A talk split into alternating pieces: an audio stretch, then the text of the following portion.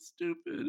Yeah, this country fucking blows. The It's fact that it runs everything Oh, is God. the fucking worst thing that you can imagine. I mean, like the fucking like even like amongst the West, the fucking U.S.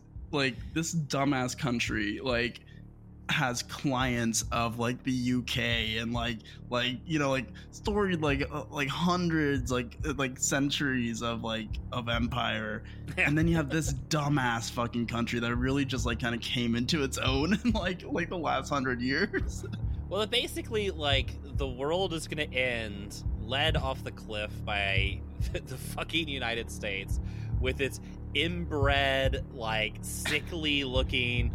Uh, everybody has the Innsmouth look from fucking England on one Yeah. side, and then Saudi princes in their in their golden falcons on the other side, who you know are just who they're gonna be dropping nuclear weapons, but just crashing the planes, you know, like into the Right. ground, drop them, right uh, and that's gonna be how the world ends, and that's um, maybe that's what we all deserve.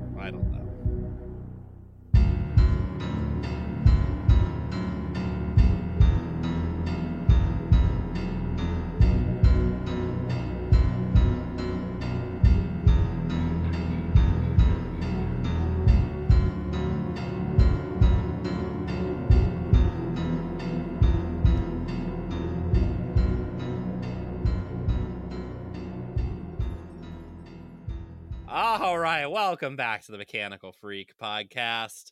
Uh, we're back with a Patreon special for everybody about Oh, yeah.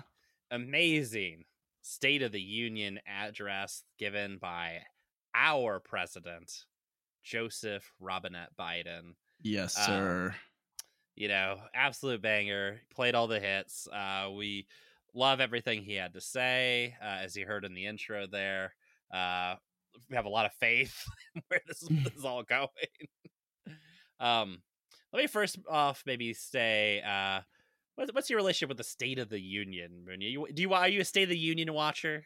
Um, I remember, I remember when back in like 2012 when Obama was doing like a State of the Union, like CNN had like like it, it was like a panel of 10 people from a diner or some shit and they basically i think they were like fresh off of like they're fresh off of i think the debate um and so i think they just like took that same model and like applied it to the state of the union where it was like a live reaction from real america and like you'll basically see like this stock market esque graph at like the bottom of the screen on cnn with like a small like mini view of like the fucking like regular joes like watching intently like reacting to his every word and you'll see like the Mhm. chart go up and down um as it as I, it I remember that. It, it literally was. It was like a psych experiment where you essentially give people like buttons and, you know, yeah you either yeah. like give them a food pellet or shock them, right? And they're supposed yeah, to hit the like the happy or unhappy button, Yeah. right? You know. God, that's incredible. They should do that every time. Yeah, I- that that ruled. The the, the early 2010s Uh, were a special time. yeah, that's real innovation. I mean, I think like the I, I watched a Bill Clinton State of the Union uh when I was like in school as a kid and probably had to write a paper about it or something like that. And then I just skipped them all for a long time. And then I got all I got into politics and like hmm doing stuff like writing and stuff like that. And then I had to, for some reason, watch them now because I was always having to do something around it. And I gotta tell you, my life was better when I didn't watch any of these. Yeah, everybody. I mean when you better. when you've seen one of them, you've really seen them all. Yeah.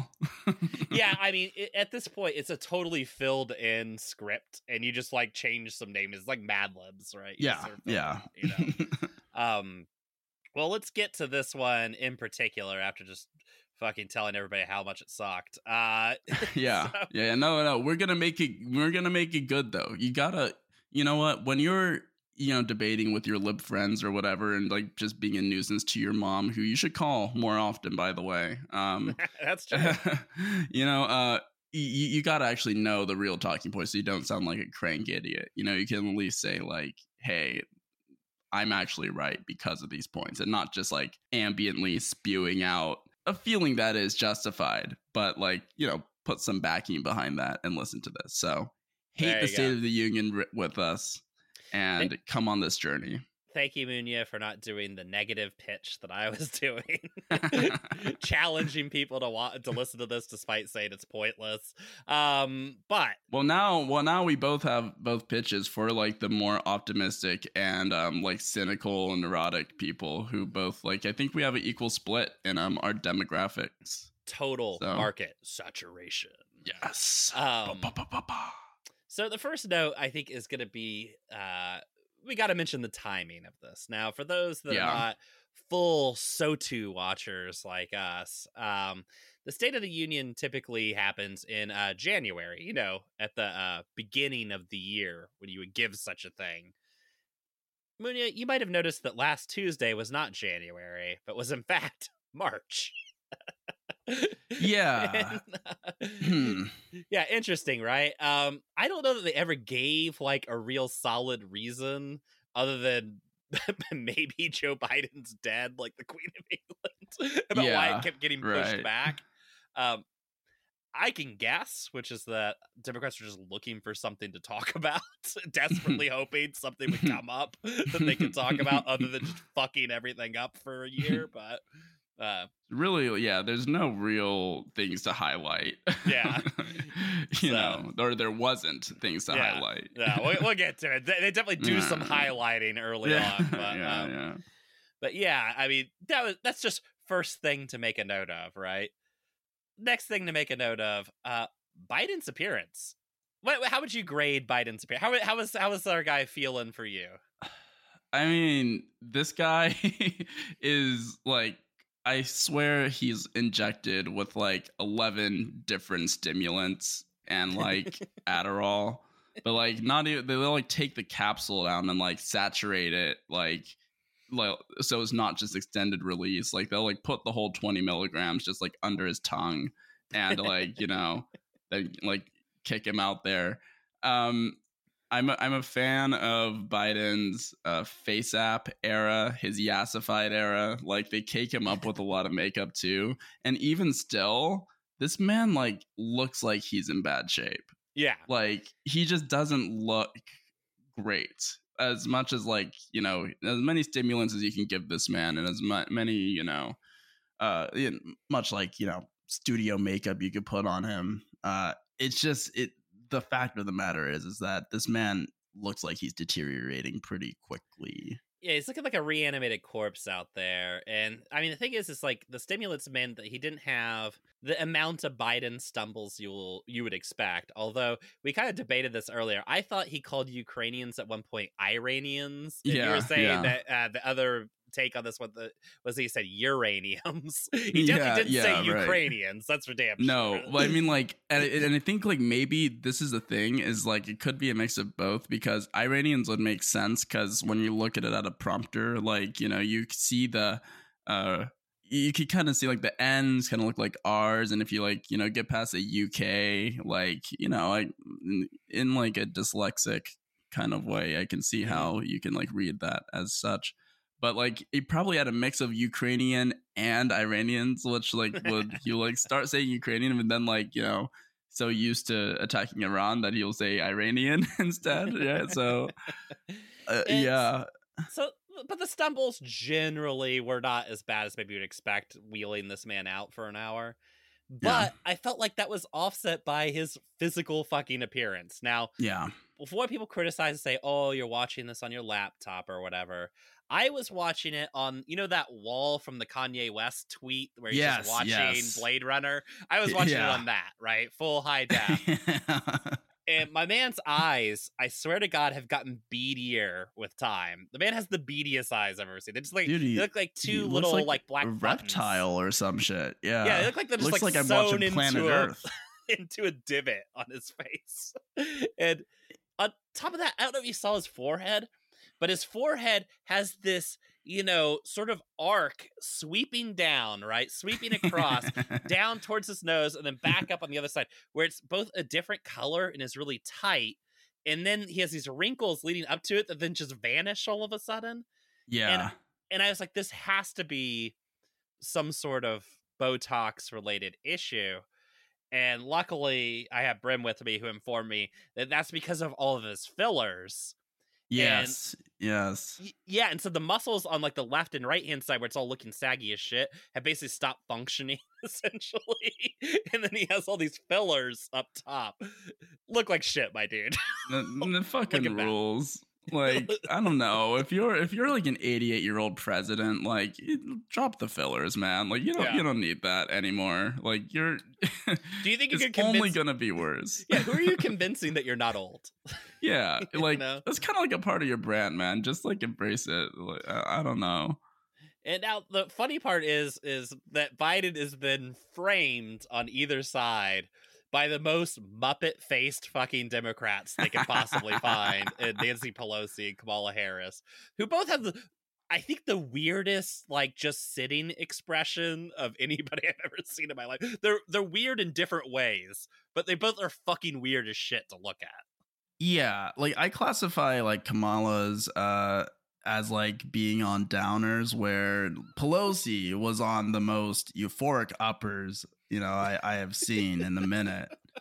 It was like there was a dichotomy there, you know, um, real symbolism like on each shoulder of President Joe Biden was Yeah. a downer and an upper. What's uh what are, what are the two uh old men Muppets that are the critics, right? It's basically the, Yeah, like yeah, then. yeah. And the funniest part about this was while Pelosi looked like a golden retriever just staring left and right. But the funniest part was Kamala Harris. I think this this when you told me the downers uppers downers thing, it hit so hard because Kamala Harris at times during the speech you could tell was trying to read the teleprompter for God knows what fucking reason, but she's like leaning forward and squinting Yeah, at the right. teleprompter, and you're just watching this and be like. You know you're behind the president. Like we can see you. You're not off camera. You're like Yeah, very yeah. much on camera. What are you doing? like you you the purpose of having the speaker of the house and the vice president there is like for is for show like you're a part of the of the performance you know like it's Yeah. it's and your and your role is the easiest role in the world where you just kind of sit upright and look kind of serious and clap sometimes you know Yeah. like uh, it's actually not like you don't need to care about what's even being said you know Yeah. like what i i- even if you are reading it like what what do you gain from that You can watch it on YouTube later. We did. yeah It's fine. yeah You don't, you don't it's, need it's available you're not gonna you know you're you probably maybe you know what maybe kamala is not getting uh presidential briefings like maybe she's actually like learning this information in real time She's trying to figure out what their policy is yeah, in real time. yeah. I mean, it's just so funny because yeah, you're totally right. Like the instructions have to be like, okay, for 60 minutes, just try and sit and look normal.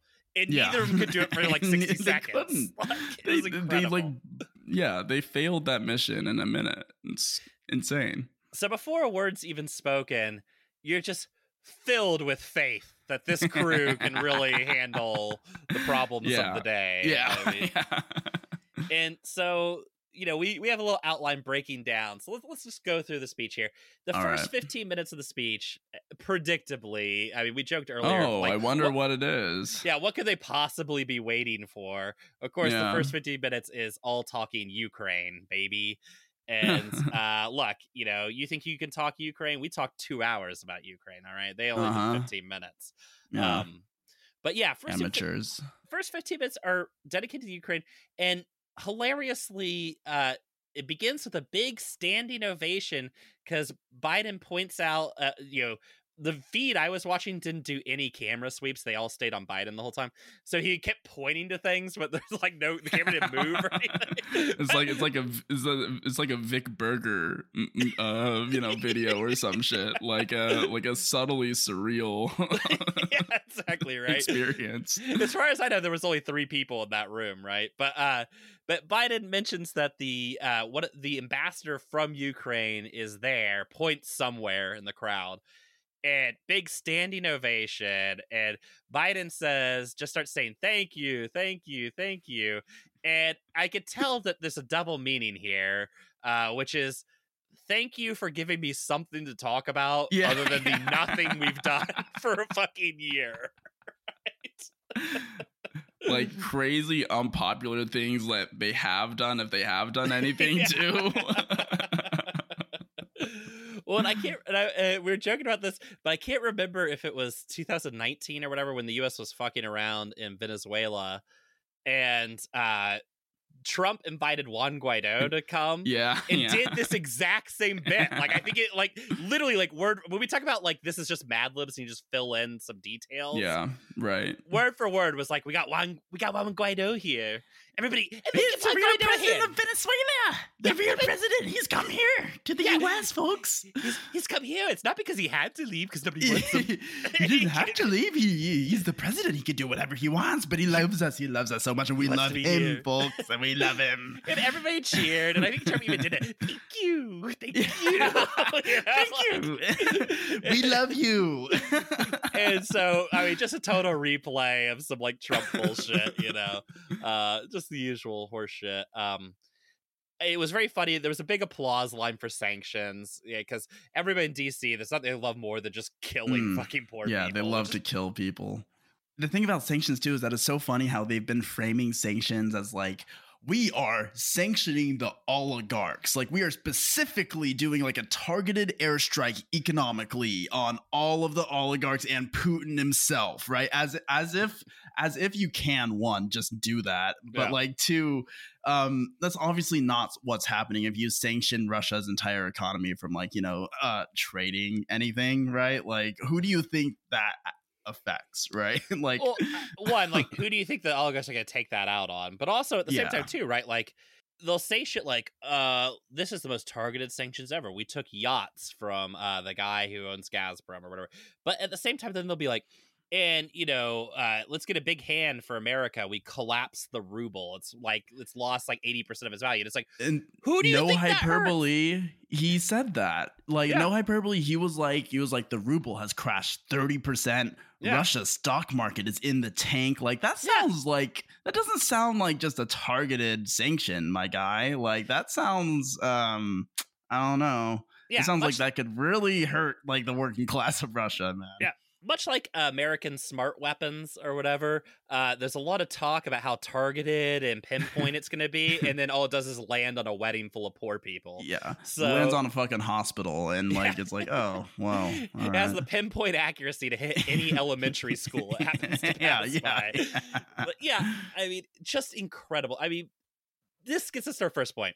This fucking speech was ghoulish. Like, yeah really disgusting. I mean, there's you couldn't expect anything else, but goddamn. No, like really, and I don't know if it's just like our brains getting bigger every time by you know doing this podcast and our listeners listening to this podcast that like we just like are more just like you know elevated and just like understand what ghoulishness mm-hmm. even is mm-hmm. and stuff but i feel like this just felt uniquely mask off in a lot of just like disgusting ways like similar to how probably the state of the union was after like 9-11 and stuff not to compare the two because 9-11 was a lot you know more ghoulish uh, in terms of response uh, not to you know also compare these two or Mhm. pit them against each other it's both ghoulishness but at, at the same time it just like i don't know like the jingoism the nationalism the like applauding applauding uh you know things that genuinely like made the country worse i mean it just everything just felt so it felt like we've already been kicked down like ever Mhm. since i mean forever but especially like after like the largest protest in the history of the united states right uh, especially for civil rights um for us to land on a democrat controlled you know house democrat controlled senate and the president and to have like these speeches uh basically felt like we're already down and then we were just getting kicked in the fucking teeth Oh, like yeah. constantly that's what that, that's what that was the experience um of me watching the state of the union was just like getting kicked in the teeth while i'm like half knocked out already Well, and basically, of all the things that were mentioned that are actually going to happen in this speech, uh, literally, uh, this is just Donald Trump would have made the same speech, right? This is what Yeah. we mean about Oh, like yeah. voting doesn't matter, guys.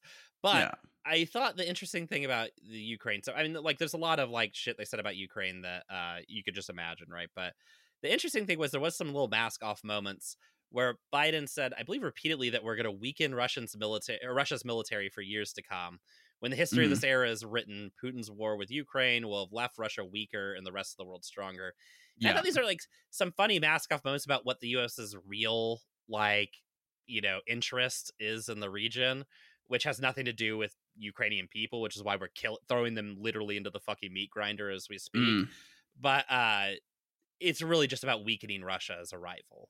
You know, making yeah. sure that it never you know gets too big for its britches if you if, you know it's where basically as we talked about last week or earlier this week inter imperialist rivalry yeah right? Yep. and it was just interesting to see him just blatantly say it several times. I haven't seen anybody that has uh done a talk afterwards like bring that up but uh kind of funny that sort of a little mask off of what the us's actual fucking mission is. Yeah.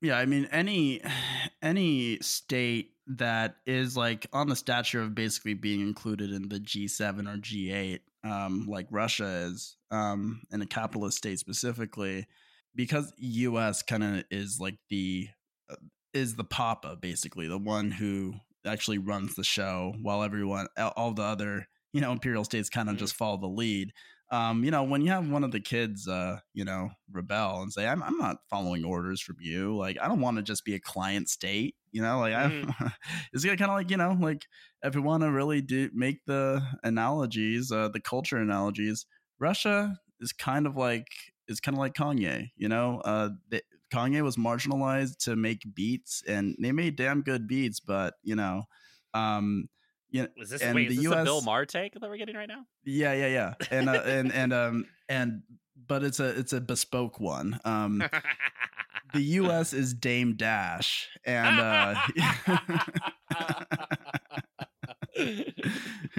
where where they signed they signed Kanye onto his label. Um they see like the utility, but you know, they want to you want like, you know, they want Kanye to kind of make beats for other people mm-hmm. and like kind of stay in the studio.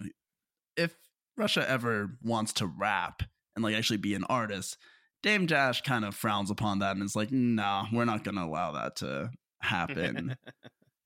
but, you know, uh, Russia is not wanting to stay in their lane. So, um, yeah. and they're like, yeah, we're not going to just, you know, follow fucking orders. And by the way, uh, Dame Dash, you're kind of encircling me a bit and just like pressuring me to go to LA to make beats all the time. Uh, I feel kind of a little bit hostile there. But hey, at the end of the day, guess what? Dame Dash, Jay Z, and um, Kanye, they're all on Roc-A-Fella. They're all on the mm-hmm. same team, you know? Well, in all the neocon policy documents from like the late 90s, early 2000s, I think, you know, one of the things they stress, which I think people kind of miss the point of, right, which you're trying to, you know, what you're expressing here, right, is that uh, it's not just that like the U.S. wants to attack Russia because they think that Russia's on par with the U.S. or something like that. The U.S. doesn't want a competitor or a regional competitor. Yeah. Meaning, the U.S. wants to have more influence in Central Asia, Eastern Europe, everywhere than Russia does, right? Like, yeah. Russia needs to be pushed inside of its own borders, and in fact, yeah, if they can, right. uh, take away any influence that you know uh, they have inside the borders as well, right? And uh, you know, can't see that ending well. Uh, you know, like, like how does that end other than awful? But I guess we're gonna yeah. find out. Yeah, yeah.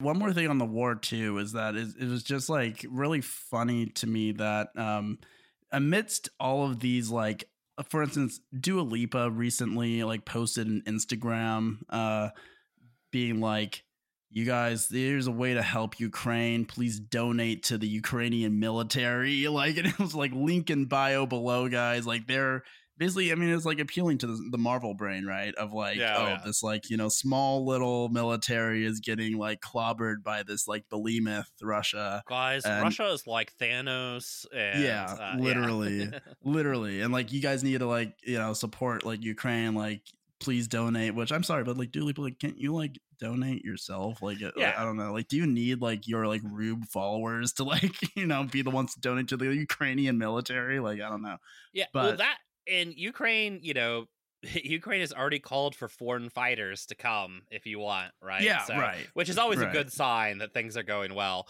Um, things things are going great when but, you when you call for like you know British people to show up or Australians. Oh, awesome. Yeah. So yeah, basically they're gonna reform like the Rhodesian militia yeah, or whatever to literally. go like fight in Ukraine. like yeah, I mean, honestly, literally. But um yeah, I mean, so it's one of those things. I guess if people get all excited about like, uh, you know, this is the most important thing that's ever, you should.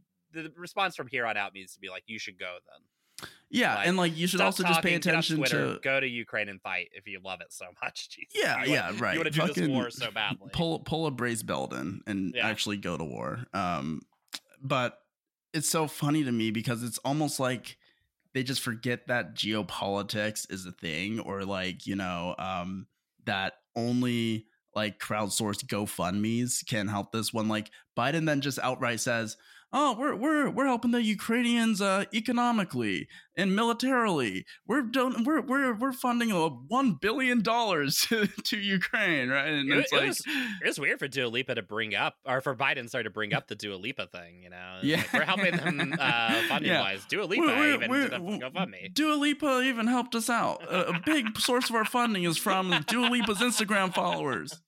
And so, yeah, it's just like, it's so funny to me that we think that the framing is that Ukraine is this just small independent state, almost like what really we should be reacting to how like Yemen is like being Mhm. treated or something, right? Like, Yeah. oh, Ukraine's just like Yemen, where like they're just like this like helpless like state next to this like um like autocratic uh fucking crazy uh powerful state like Saudi Arabia. But like obviously the f- fucking like NATO and the US and um frankly like all of the West are like funneling a ton of intel to Mhm. Ukraine, um financing their entire like, you know, giving them a ton of weapons, giving them a ton of economic aid. Like to think that like you need to do a GoFundMe on top of that and like Mhm. donate crypto like crypto donations because are through the roof to Ukraine because Ukraine promised to mint them NFTs to commemorate their like uh service and then it turns out that the fucking NFTs that they promised just didn't happen like they, they were like Oh, yeah this is a shocking new development in the world of NFTs too. By the way, this is a, a dishonest broker in the world of NFTs.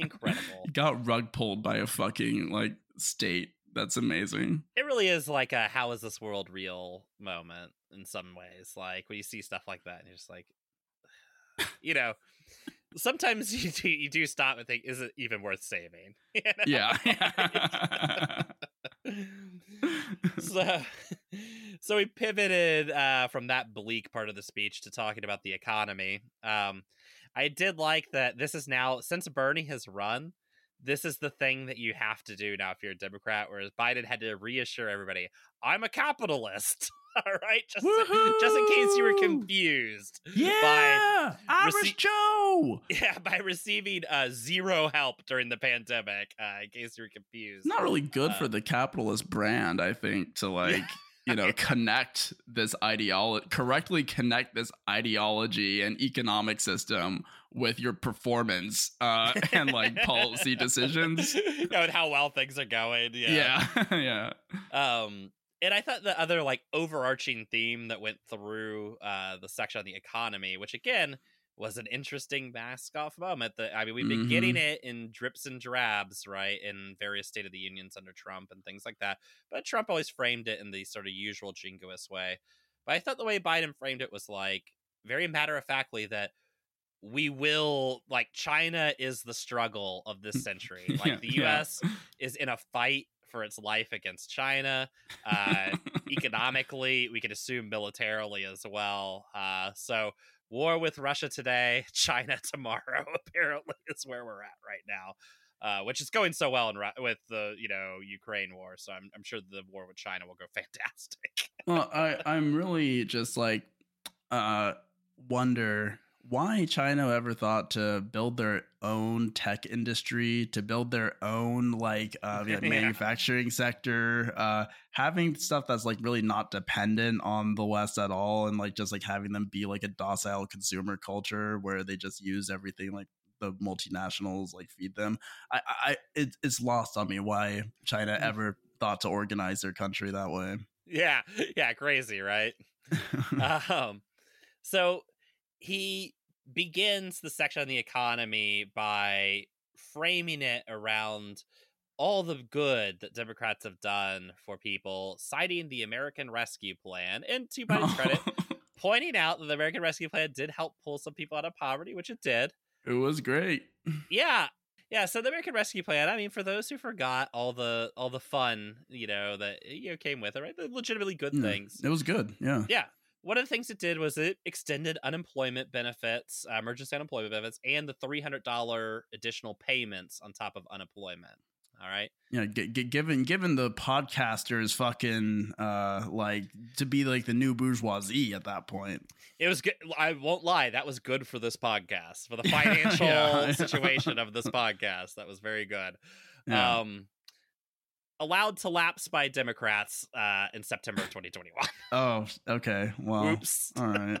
Well, I'm sure the I'm sure the rest of the American Rescue Plan is still good, right? Yeah, yeah, yeah, yeah. Let's let's let's uh let's go let's go to the next item. So there was a fourteen hundred dollar one time payment that uh, apparently some people still haven't received. But uh, yeah, I was doing my taxes last last night, and uh, you know, it asked me. It, it was like, oh, did you get the third stimulus check, the fourteen hundred dollar one? And it said in parentheses, very common to receive. And I was like, I don't know if I if I got that one.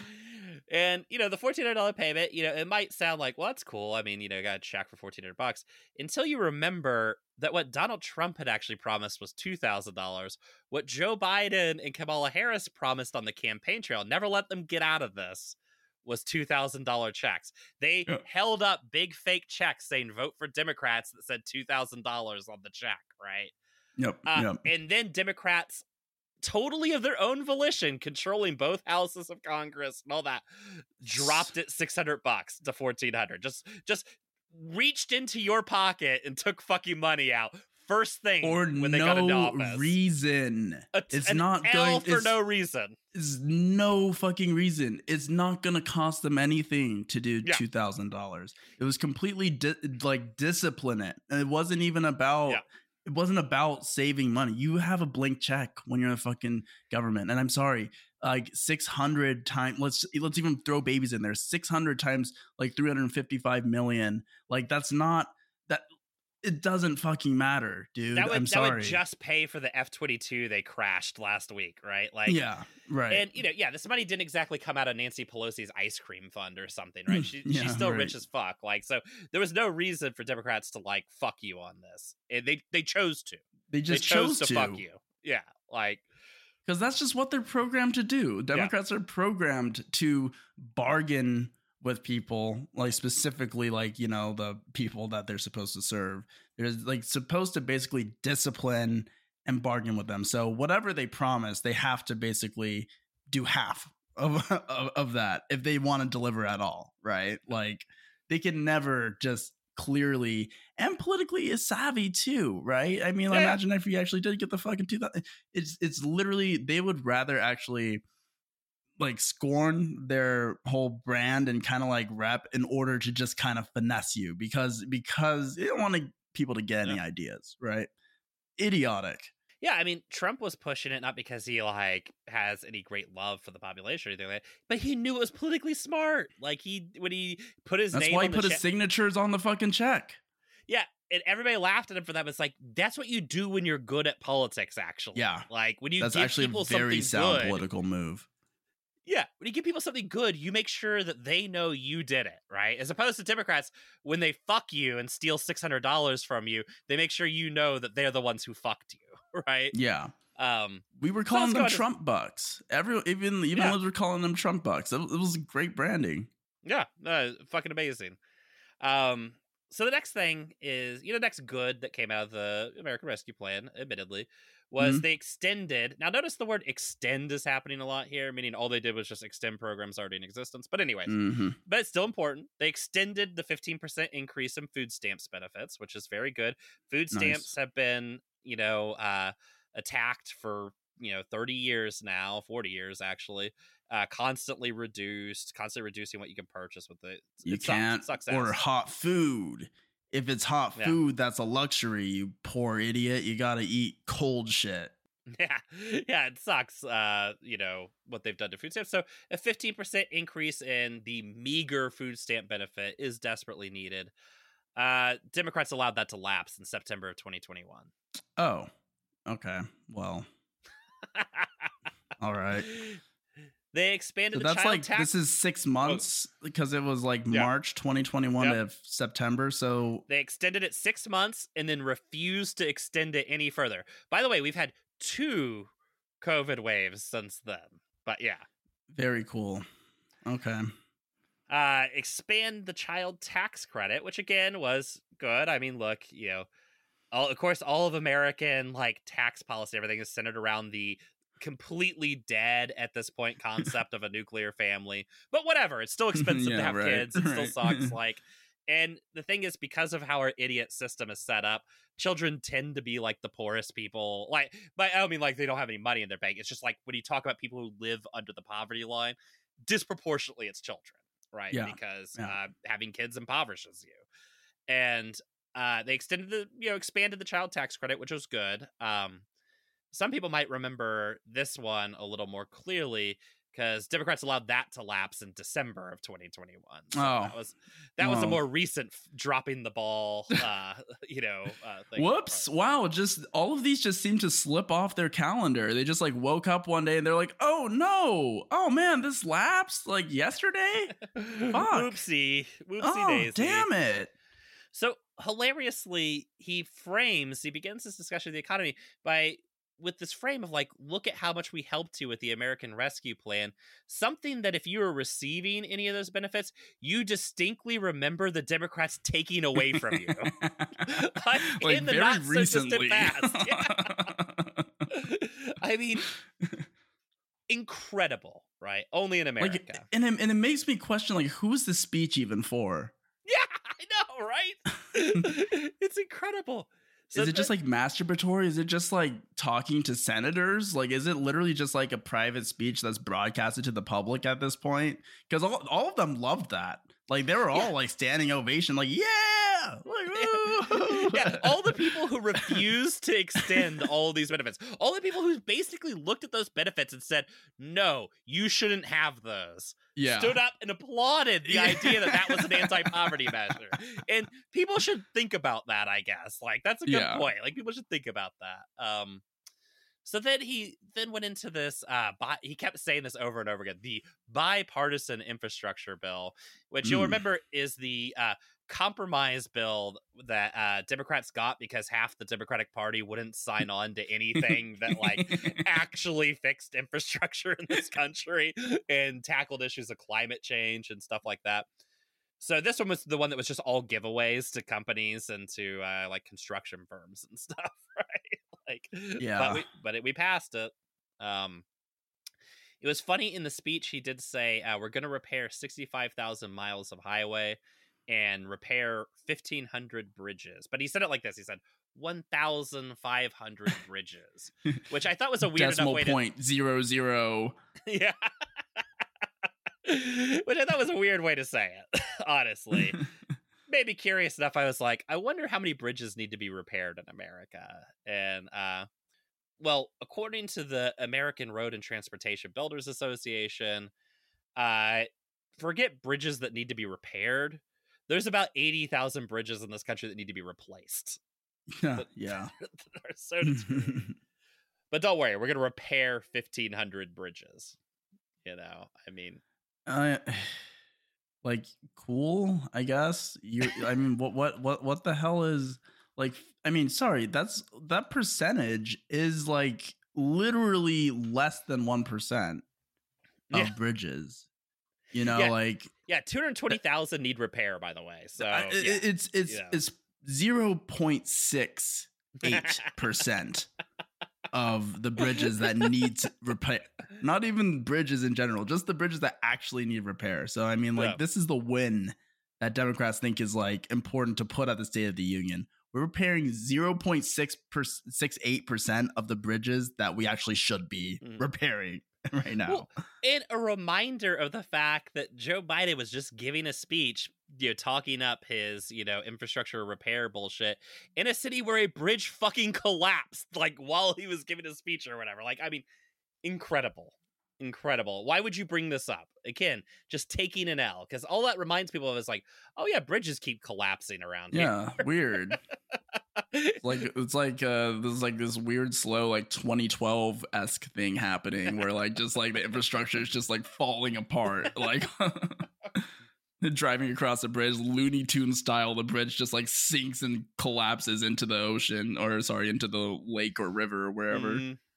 Yeah, incredible.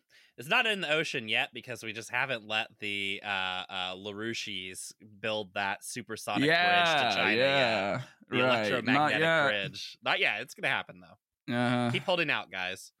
Um, but yeah. Uh, so then you know, of course, we had to move into uh, the talk about bringing jobs back, and you know, he mentioned- finally finally someone talking about bringing jobs back And there was like a couple of like funny things that happened in here. Uh, one, in all these speeches, you always have to cite, you know, some working class schmuck that you either invited or that you had a conversation with, you know, like as president, you know. And it's so funny because he when he called this person out, I had to write the name down. He was like, uh, just a regular working class guy, like Jojo Burgess. and I was like, that's not a real person. There's no way that guy is real. I'm sorry to And- ruin the illusion. That guy is completely fake. And the thing is, these people are always made up. These people are always NPCs. But that means that Biden's speech staff was like, nobody's gonna believe that this person is like a real, like, salt of the earth guy unless he has the ridiculous name. And I'm sure in the actual speech it says Jojo Burgers, and he just got yeah, it wrong. yeah, right. You Like, just got it wrong.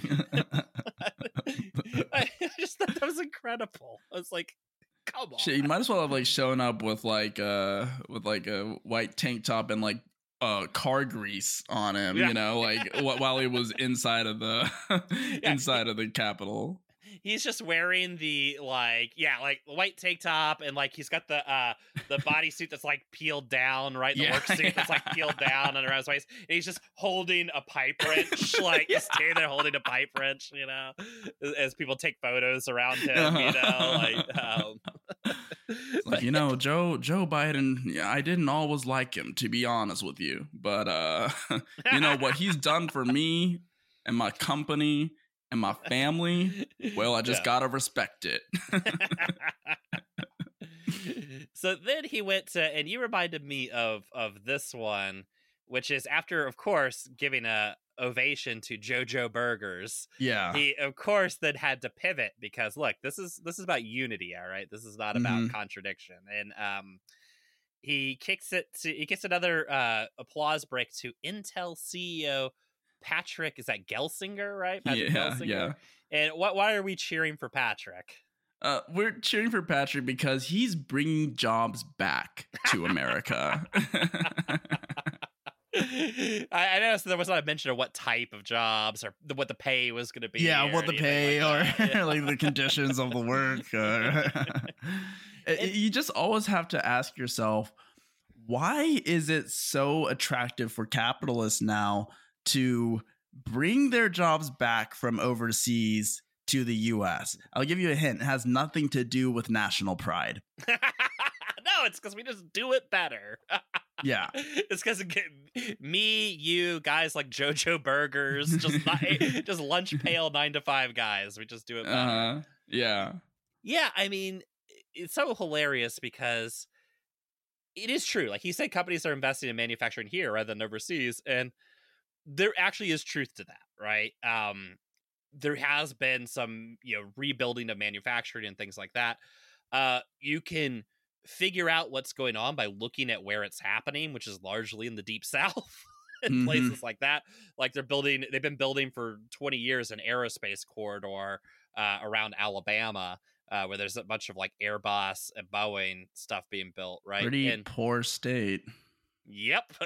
Boeing's move to like South Carolina, right, was you know there there was a reason which hilariously in the Seattle Times when that happened uh Dominic Gates who uh usually writes like shit in the Seattle Times about Hmm. Boeing was able to finally come to the illusion or to the conclusion right it finally hit him he's like I think that maybe the reason why Boeing's going over there is uh, this number here, and he posted the minimum wage for workers in South Carolina. It's like, oh, I think that might be the number they actually care about. It's like, you know, ding, Wow. ding, ding, dummy. dude incredible insight from the paper of record of seattle of the one that's like supposed to like cover boeing it's like damn dude genius the- Yeah. a, a, a big like defense aerospace manufacturer um is like that's privately owned um cares about uh i don't know cheap labor Yeah. And I mean, the funny thing is, like, Airbus, Volkswagen, uh, Volvo, a lot of these places have moved. By the way, Japanese car companies as well. Toyota, huge plant in San Antonio. Uh, Nissan has some big plants here. A lot of these places are coming to America and opening brand new factories and things like that. Uh, the reason being that American labor is now so degraded and so cheap that it's easier to do that, or essentially just as easy to move it into what we would have considered the third world previously, right? Essentially, Mhm. American labor, its cost is matching third world labor costs. it is attractive enough to actually give up your plants or not build new ones in the third world and Mhm. instead invest in US because it's actually a very sound business decision. It actually might be cheaper to do that. Yeah, and key point too, uh, which again, this is why Boeing was going to South Carolina and why this is all happening in the South largely. Extreme anti-labor atmosphere to where you Mhm. never have to worry about a union. Yep. you know uh but yeah i mean just incredible uh again one of those things that's like yeah that is true mr biden um why don't you give us a little more about why that's happening and what wages are getting paid uh, Yeah. ikea by the way has opened a bunch of new factories uh, in the united states as well um so just chalk that up on the list uh That's hilarious. Yeah, but then he's like, "Oh, st- stand up, Patrick. Like, let's let's all let's all you gotta hand it to the Intel CEO, which is again, who was the speech for, man? Like, I mean, it, it it it has to just be this like fucking like literally just like a a private like celebration between him and his colleagues because I don't know how else you interpret like you know getting JoJo burgers and then like you know have uh, making like the whole Senate uh stand up and applaud like Intel CEO for exploiting labor. yeah, yeah I, I I- don't know what the CEO of Intel is worth. I'm gonna assume a lot, and yeah, I don't think he needs a standing ovation from anybody. All right, but I mean, even if you assume that they're moving like their highest tech manufacturing, right? So they're moving like you know processing, manufacturing stuff to Mhm. the U.S. It's like the only reason they would do that is that some fucking bean counter at Intel figured out that with the logistics network of bringing that, you know, having that stuff manufactured in Indonesia or Taiwan and bringing it to the United States, they once you you know kind of put that into the calculation, that's actually just cheaper to make it in the United States now because wages in the United States have fallen so significantly. Yeah. And, Yeah.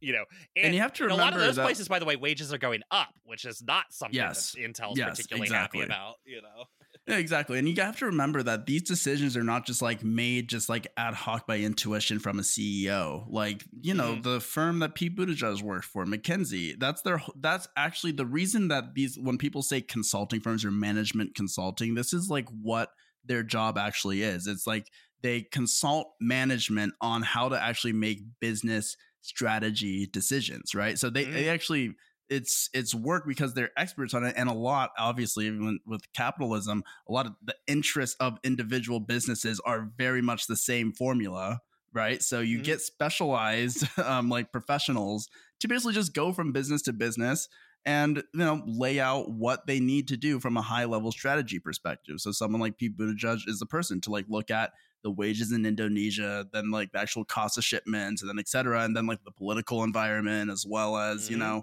uh, how easy it is to like retain uh, you know people and like labor laws and stuff. And then and they'll usually advise them on what to do and it's all about juicing their stock price to lower the cost of goods sold. Actually you know lowering the cost of goods sold is like how corporate profits are getting boosted right now. It's not necessarily like sure there's like an influx now like post post like you know like uh US lockdown if you can even call it that there's been a little bit of a surge in like consumer spending right but overall what's like really boosting corporate profits is a way to make costs more efficient, which means cutting mm. costs while retaining the same level of of products, right? Or yeah. even like or even boosting products, right? And that's even happening in the tech industry as well. Um, but you know, yeah, like people from McKinsey will basically look at it and say, yeah, this is the lowest cost option so that your stock will boost by this much because your earnings per share will go up by like 40%. And they land on the US. Like that's really damning and something mm-hmm. to think about. Yeah, and I mean, you know, the thing is, is right that difference between the cost of producing something and the price that you sell that, right? That's the surplus. Mm-hmm. And you know, the lower you can get that cost of producing it, which is almost always ga- gathered through lower wages, yep. uh, you know, the more surplus you can gather, right? And you're right. I mean, it's harder, getting harder and harder for them to sell more things because that surplus is getting fully distributed upwards, right? Funneled yeah. upwards. So the vast consumer base, which is everybody else, can't really purchase more shit right? Like the yep. the shit purchasing is kind of maxed out, right? And yeah. uh, and they're not going to give you more money to purchase stuff. We just talked about how the Democrats are specifically going to take money away from you, actually. yeah. Uh, yeah. So the only way to get that shit back is, of course, to push wages lower. Now, you might say, doesn't that lead to a spiral of uh, crises? uh stay tuned uh stay tuned for karl marx's take on that yeah yeah he's, he's gonna be our next guest next week yeah. on the show yeah. he's gonna do a response video to the state of the union but um yeah yeah yeah so and then uh and then the washington post will be like um, Karl Marx, you claim that uh, companies are interested in lowering wages, but we give you three Pinocchios, sir. Actually, um, it's not the company institution, it's the people inside of those companies who make decisions. And therefore, your claim was factually inaccurate. you said it was you said it was an iron law, but we think it's more of a golden rule. Yeah so he moved from there to, of course, talk about the uh, enemy of all enemies, the one that we all care about, inflation. And, I've been saying this. And he gave a plan for uh, tackling inflation. There was a lot of a lot of hilarious plans in the State of the Union. yeah. And so let's, God's plan. I mean, you should just like play like the God's plan instrumental over like this like montage, basically. so let's let's uh, run through this a little bit. So he brought up cutting prescription drug costs, something that Democrats have been bringing up, by the way, since the 90s, have never done. it's only gone up, uh, despite having control of like Congress and stuff at various times. Yeah, but, Bernie is still taking people to Canada, like, yeah. uh, to get prescription drugs. Well, uh, this is what I thought was crazy, which was he then brought up the price of insulin, right, skyrocketing, you know, and he said, he literally said, think about what the cost of insulin does to people and families. It's like, whose fucking fault is that? That's your fault. Like, think about it. They, they, it literally was the Eric Andre meme of shooting the guy and being like, "How could yeah. they do this?" You know? Yeah, like, yeah. like, incredible. Uh, I mean, I, I, I, was just speechless watching that. I was like, "Are you fucking kidding me? You're gonna bring up the cost of insulin and be like, how did this happen?" How can we live in a yeah world? i mean like that that's like the ghoulishness part that we are talking about at the top of this episode is like that yeah. like you can actually have a like a government which i think we can like safely assume are well aware of what they're doing like Parenti says they're just because you think they're stupid doesn't mean that they are mm-hmm. actually mm-hmm. stupid right but um, this like takes it to another level where they're actually saying this shit out loud acknowledging yeah to the public that it is harmful, detrimental to families, like, you know, leads to like d- decay socially and and death, right? And they can just outright say that as if we don't know that they are the re- like if you're proposing a reason and a solution to this problem, right? Yeah. Um that implies that you have control over the fucking price of insulin, my guy. Yeah. Like and you understand the consequences of when there's a direct relation between insulin prices being high and like death and misery and destruction, right? Like you actually cl- name and claim that. So why the fuck is it high? And I mean, the thing is, it's like that ghoul behind him, Nancy Pelosi. I think we all remember when she was responding to that student's question about fucking, you know, medical costs. and basically said, "We're a capitalist country. We're never like going to Yeah, reform yeah, the medical yeah. system." And then Joe Biden's own brother, the Joe Biden's brother is like the Gordon Gekko of hospitals. Like he Oh literally goes into rural areas. Buys up hospitals and then pieces out all the equipment and sells it all, right? Oh Buys my it for pennies on the dollar and then fucking What? destroys it all. Like he's literally partially responsible for like the Jesus bad COVID response Christ. rural areas. So he, color me skeptical that these people are going to do something about. I actually uh, had no idea. Prices. Yeah, it rocks. Um, so then we go to the, maybe the slightly uh, less infuriating. Again, the order of these things was so crazy. It was like he was like he was just coming up with stuff off the top of his head. But he Yeah, went from yeah. insulin prices to tax credits for weatherizing your home.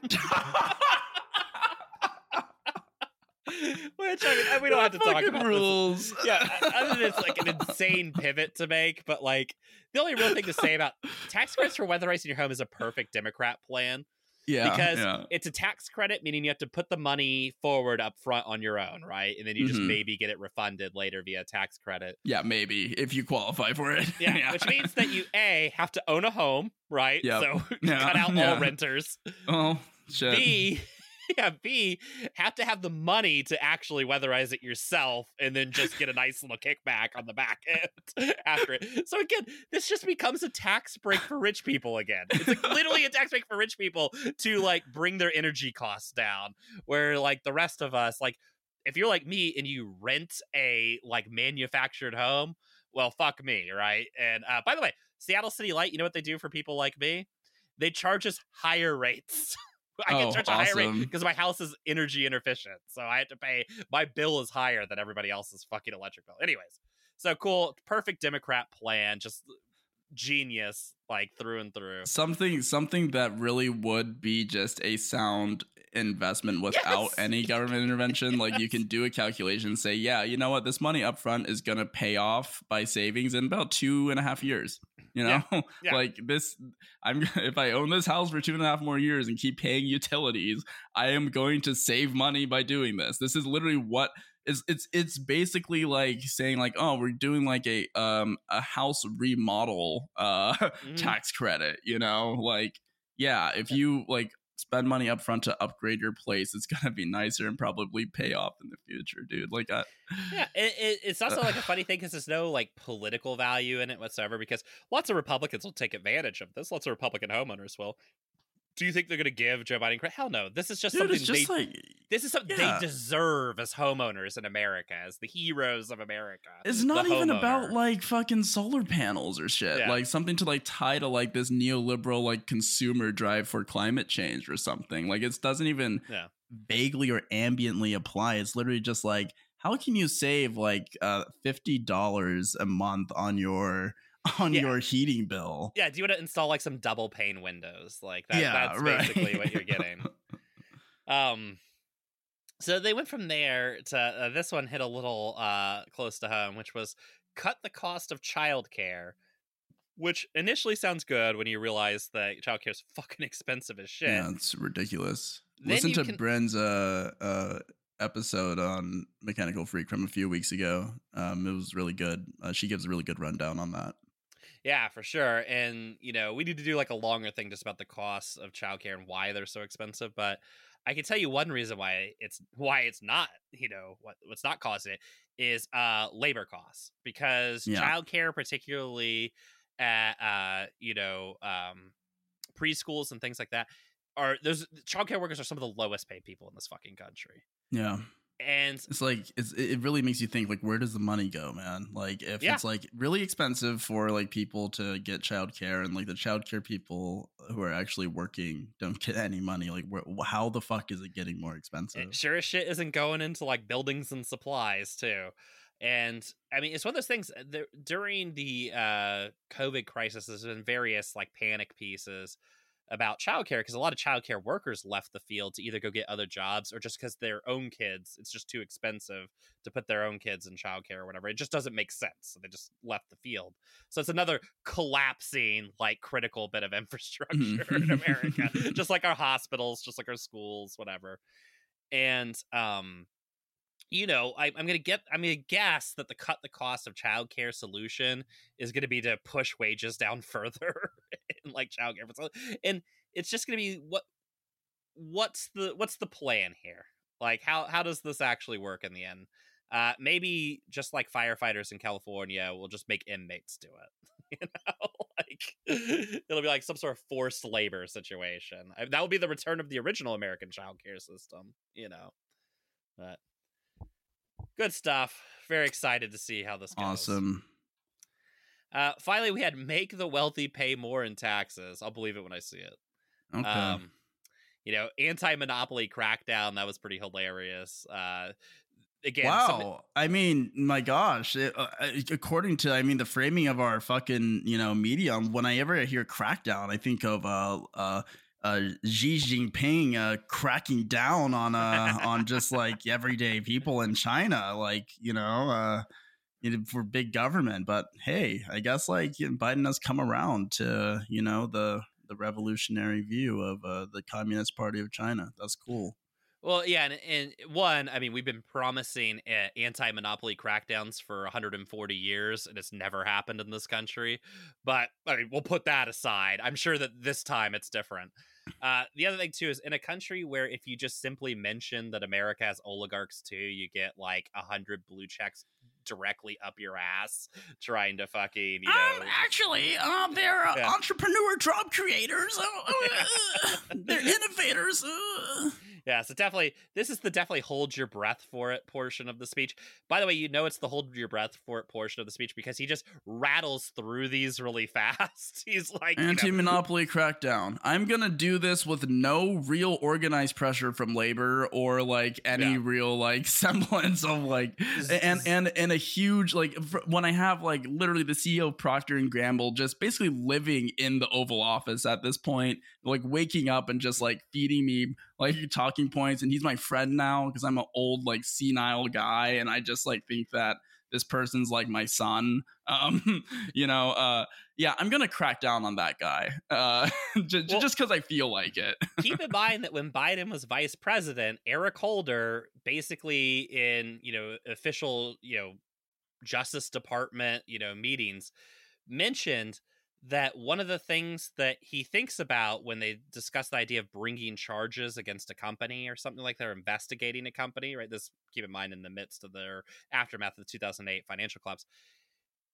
Eric Holder had mentioned that they consider the size of the corporation and the effect on the economy it would have if they were to press charges against the corporation when oh, you know cool. decide whether to pursue a case.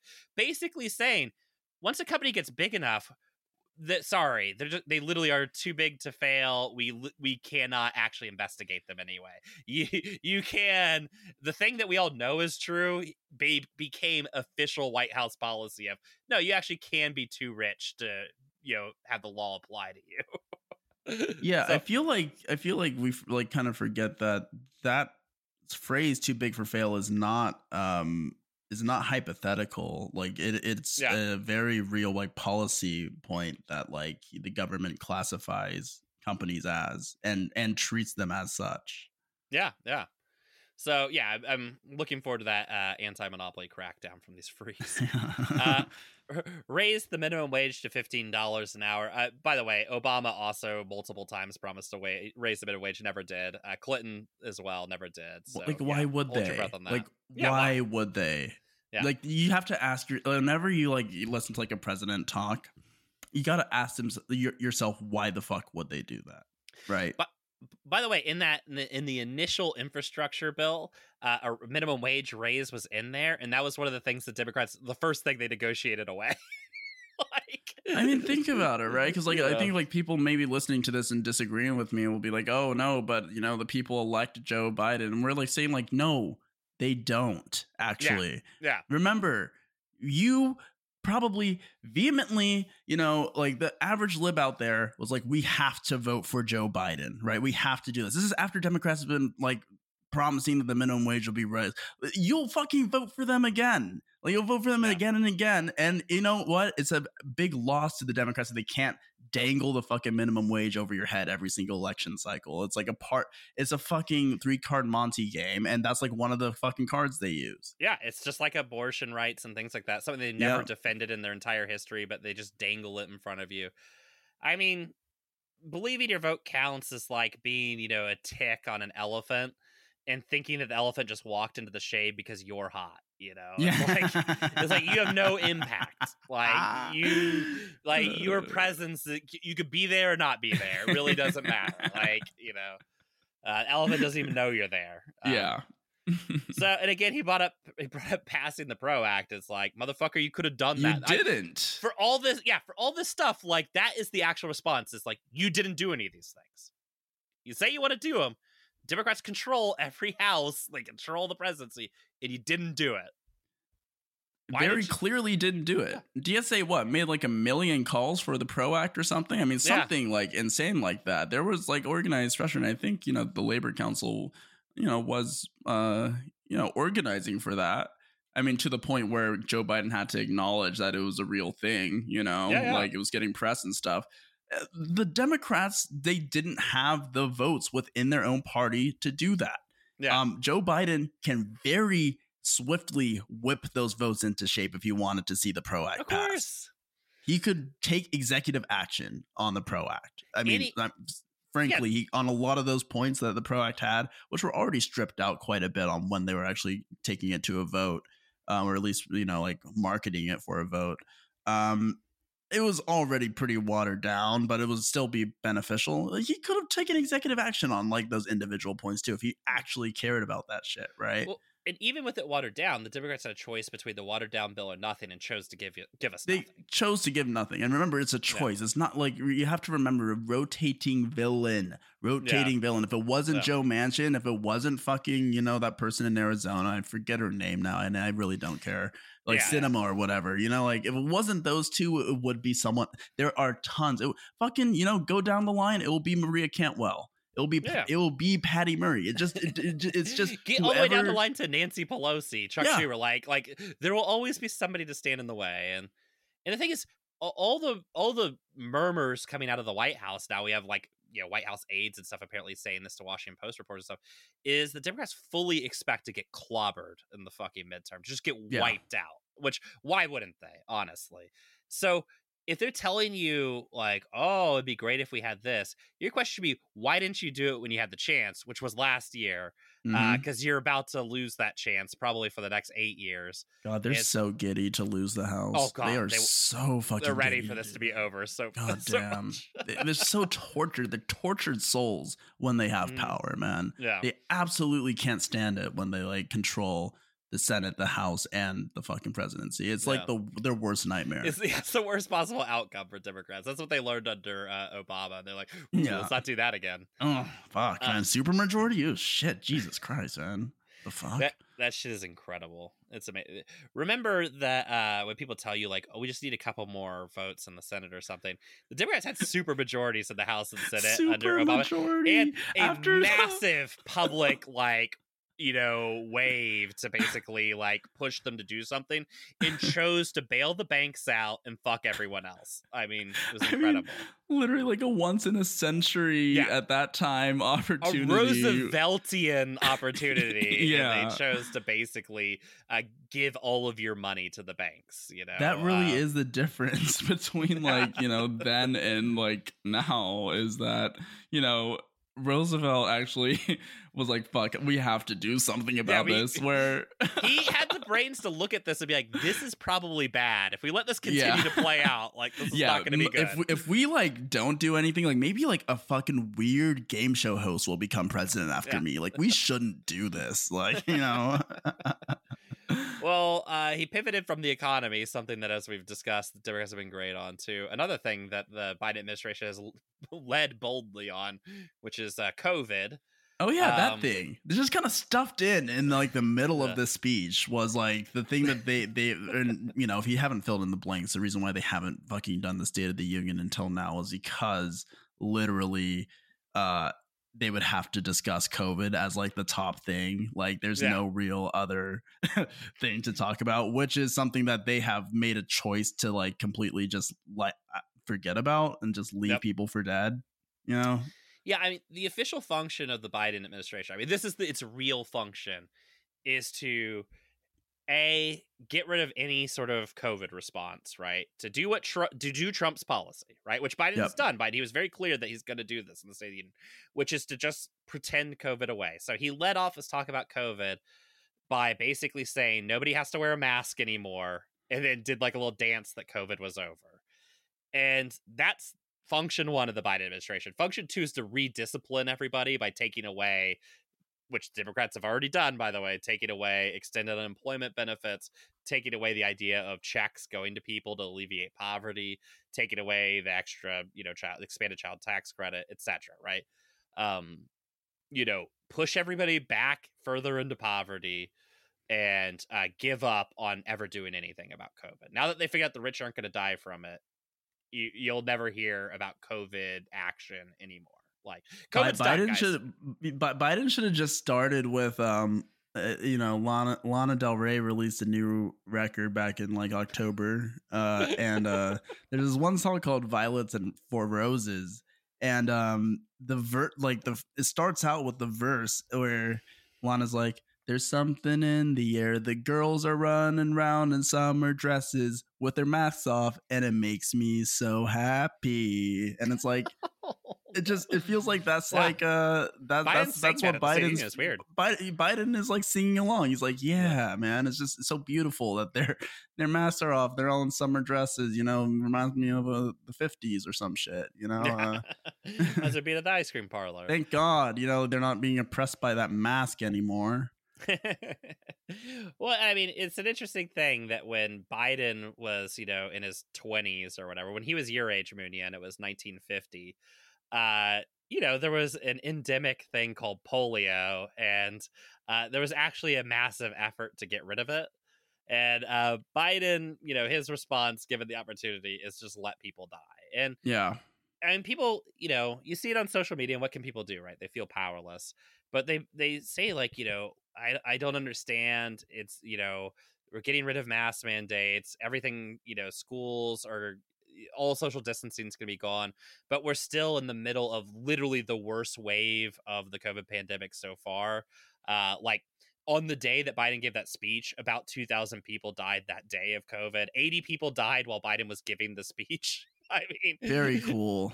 yeah, yeah, half a million have died since Biden took office. More than Trump, by the way. More than you know, For keeping score, you know, uh, you know, we're at a million dead at this point, right? And And just remember, like Biden and Trump have been in office for the same amount of time, basically. Like Amount of uh, COVID from time, when yeah. COVID happened. Yeah, like this is not at some like point, it, at some point, it's, it stops being Trump's fault, right? At some point, the things Biden does in office are his fault, right? well, what, when And when when not is to it? say Trump would have done better. Trump would have done the same thing.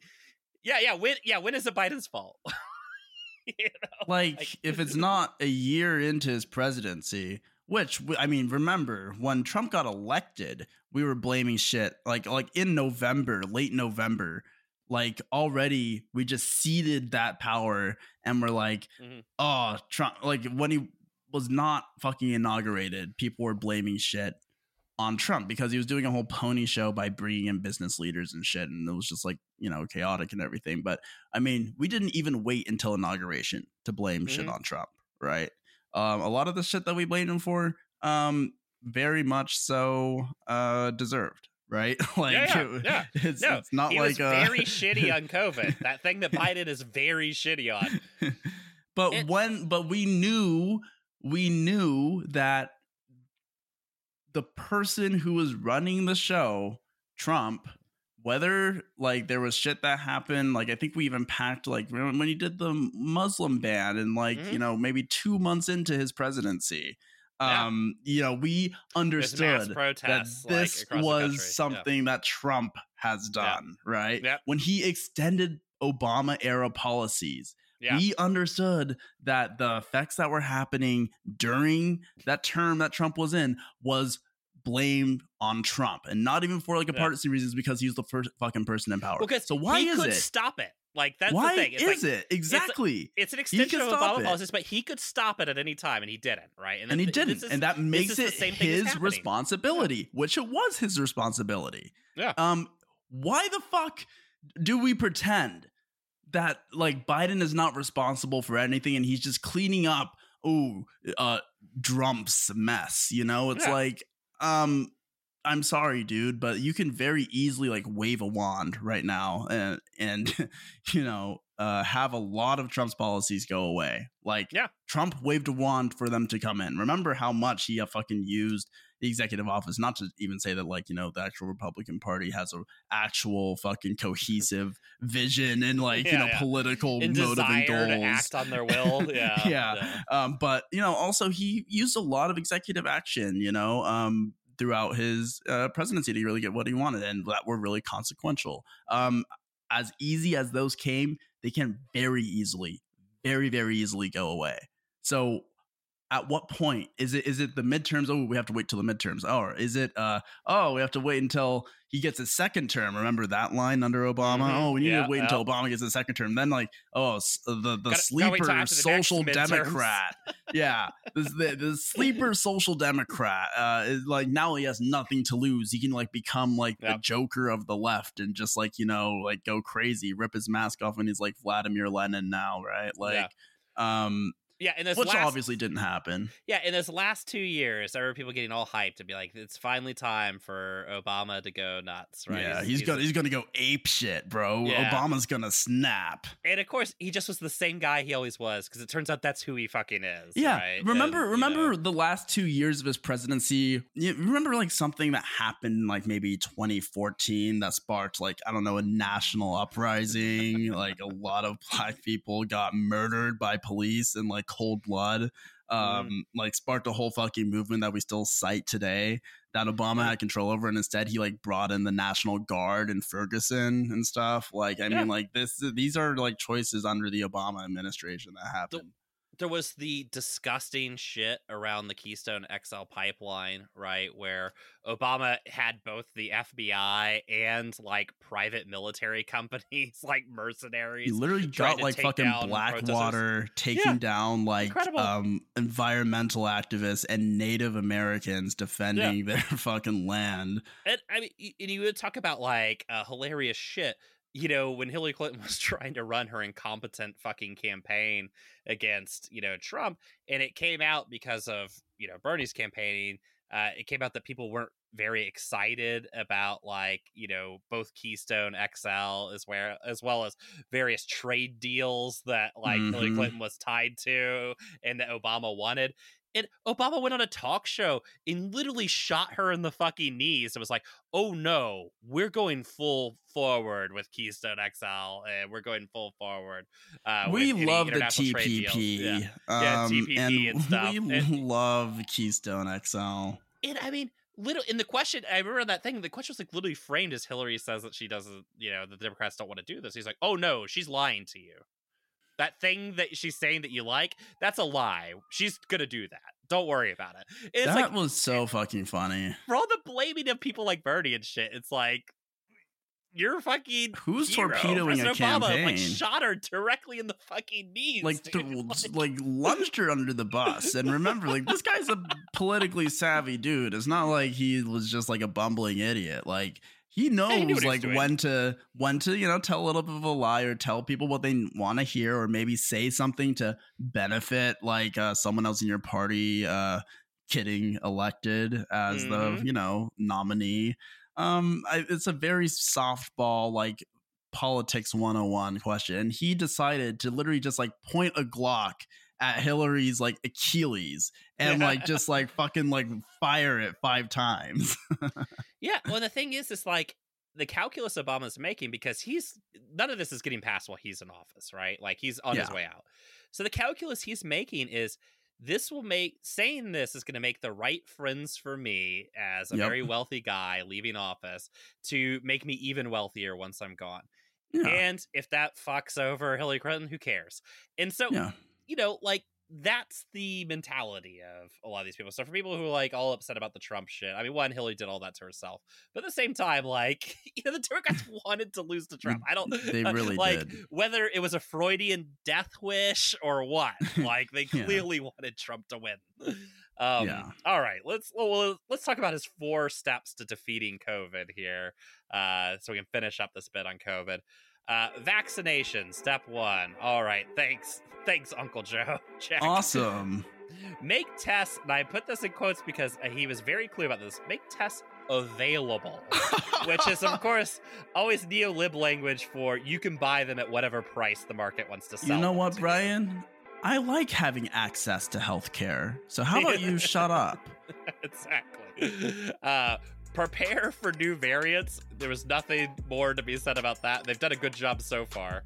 Um, and as far as I know, the official policy seems to be that there'll never be another new variant. Prepare so- for new variants. Um, d- disregard the fact that I literally just be like turned into like Lana Del Rey and uh, you know said uh, Yeah. I love it to see people's masks be completely off and like running around with daisies and flowers in the fucking sun. You know, yeah, the like entire like tenor of his talk about COVID was that COVID's over, right? Yeah. Which, by the way, gets to our next point where he said, you know, quoted, you know, in the shutdown of schools and businesses. Which again, I mean, all these are like re- these are Republican talking points. I mean, for people, this is all shit Trump would be saying. By the way, I mean, this is all Trump's policies.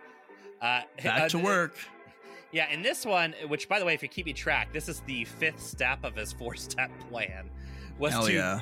continue vaccinating the world. Which, when we talk, this goes right back into the ghoulish category of, you know, I hate him so much. I hate him. yeah. I mean, you, uh, uh, we've said it enough on this show because I'm saying, but just a quick, just a quick read. We have to thing. beat people over the head with this. Yeah. We have to say it again. The United States is the impediment to creating an international vaccine regime. Like the reason why countries all over the world can't get enough vaccinations is the United States. Like This is have- not a conspiracy, people. Yeah. This is like literally an objective fact. yeah. So I mean, just disgusting. Um, Fuck, man. So let's do a little, uh, maybe a touch of a lightning round here with the, the red meat. So this was what we've gone through so far was the vast bulk of the speech. This is like the Yeah. final ten minutes Yeah, Where he- literally. where he literally just threw some red meat at his audience, right? And and so the first one he began with the banger, which I'm sure we're going to talk a little bit about here, but we got to talk about about the police, right? And I love when he got to his section about he knew this was coming, but he got to the section about Mhm. the police.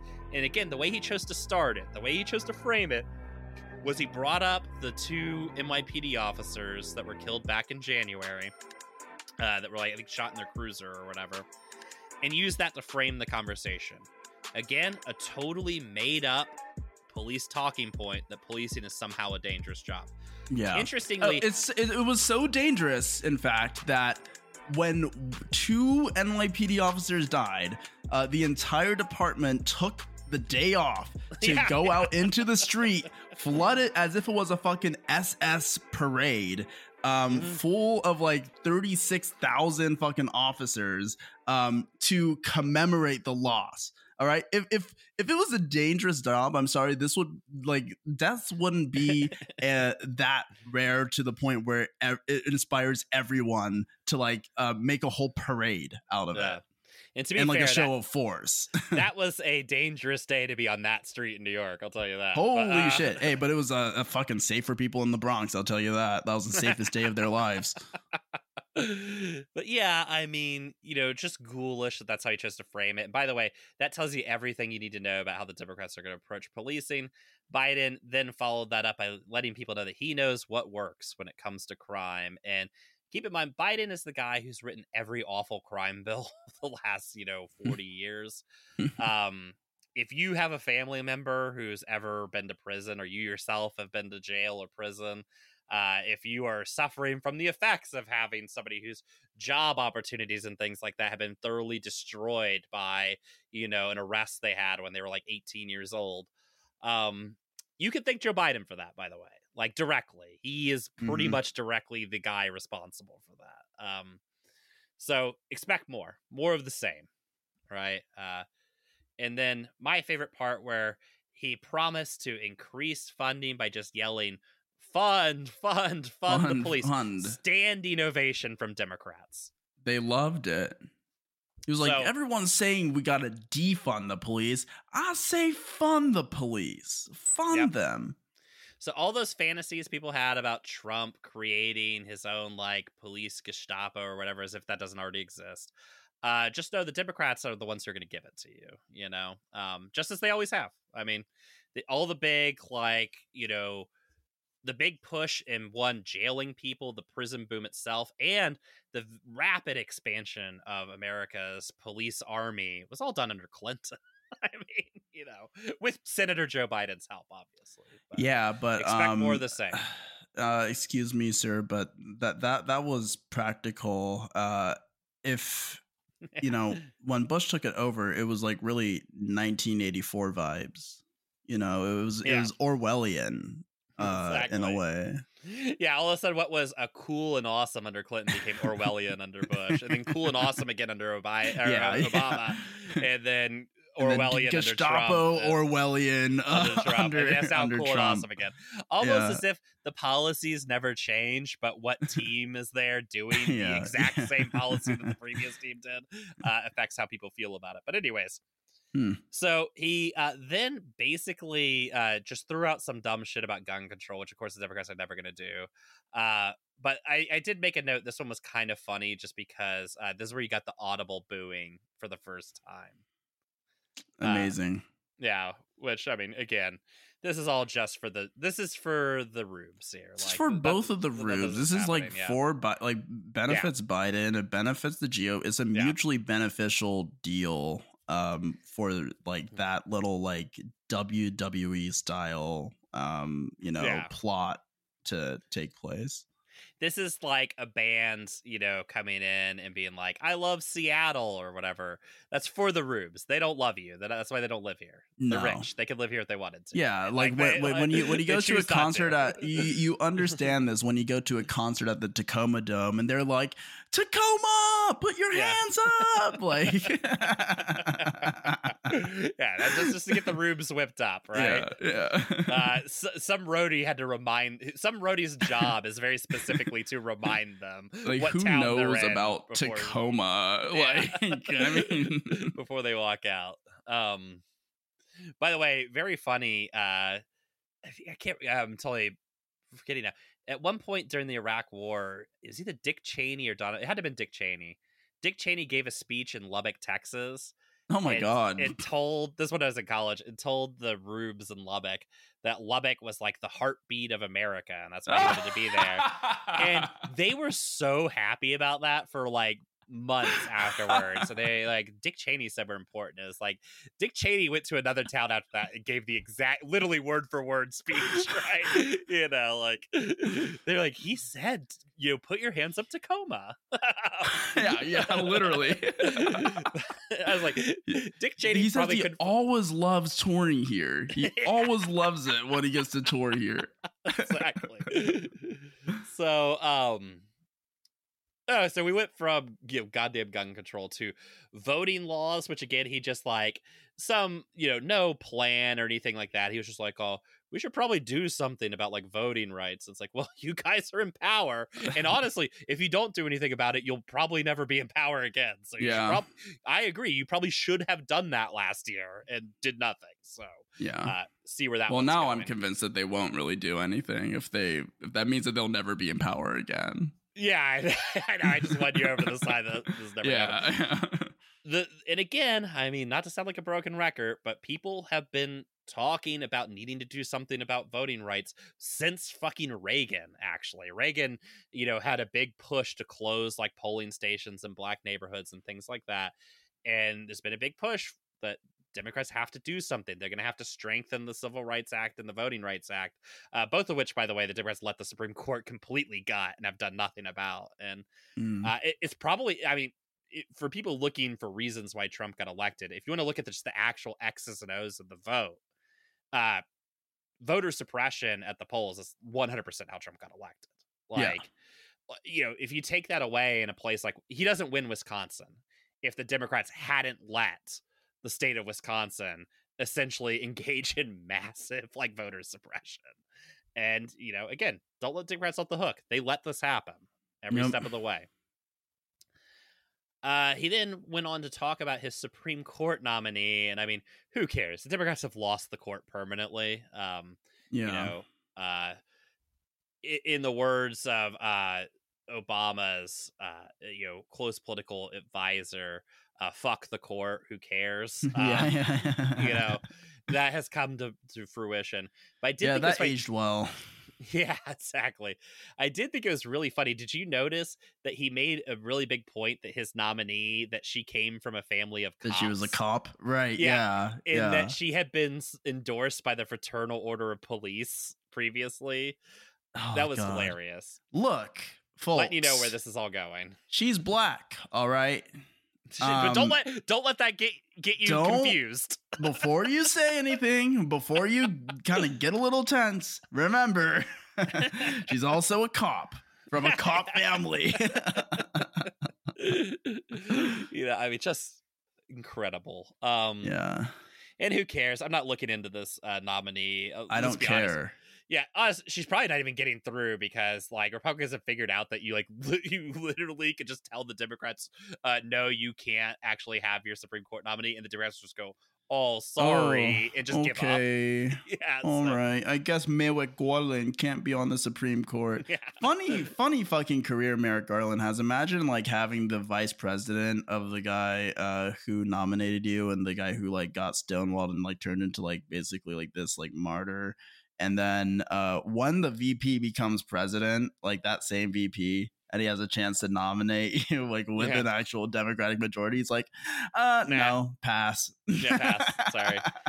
Yeah, I mean the Merrick Garland thing was always so funny too because it was again one of those awesome like Obama like you know seven dimensional chess moves of like we'll uh, we'll nominate a Republican that Republicans love, and they'll have Yeah. to vote for him. And the Republicans like, no, we don't. And then Uh, no, went, oh, Actually, no. And instead of like actually pushing for him or anything, Obama just went, oh, sorry, Oh, and just yeah. like sulked back. Hmm. Well, this guy is a Republican, so by your own Uh. logic, you would actually be voting against your own interests, sir. Yeah. And basically, when the Republicans just made a fart noise, he was like, well, I guess there's nothing I could do. I did my best. I guess did my like best. calling them hypocrites really just Yeah. didn't do the damage that I thought it was gonna do. he just looked at old Merrick and was like, oh, oh sorry, and just walked Mm, away. He sh- shrugged. Yeah, Better luck off. next time, kid. um but yeah i mean you know endorsed by the fraternal order of police that, sh- that should tell you i mean what's the difference between this woman and a republican honestly so who cares uh Mm. immigration this i actually thought was really interesting so he again gave a very Trumpy. I mean, this is coming up again. and Again, this is all very Trumpian because this is literally just what everybody says in the State of the Union. But when he said we must secure our borders, huge standing ovation. It was the biggest ovation of the uh of the red meat section. I thought like it got a big applause line. It It, like, it banged. yeah, but I'm I- just I'm just interesting that like he just didn't say the other eight words.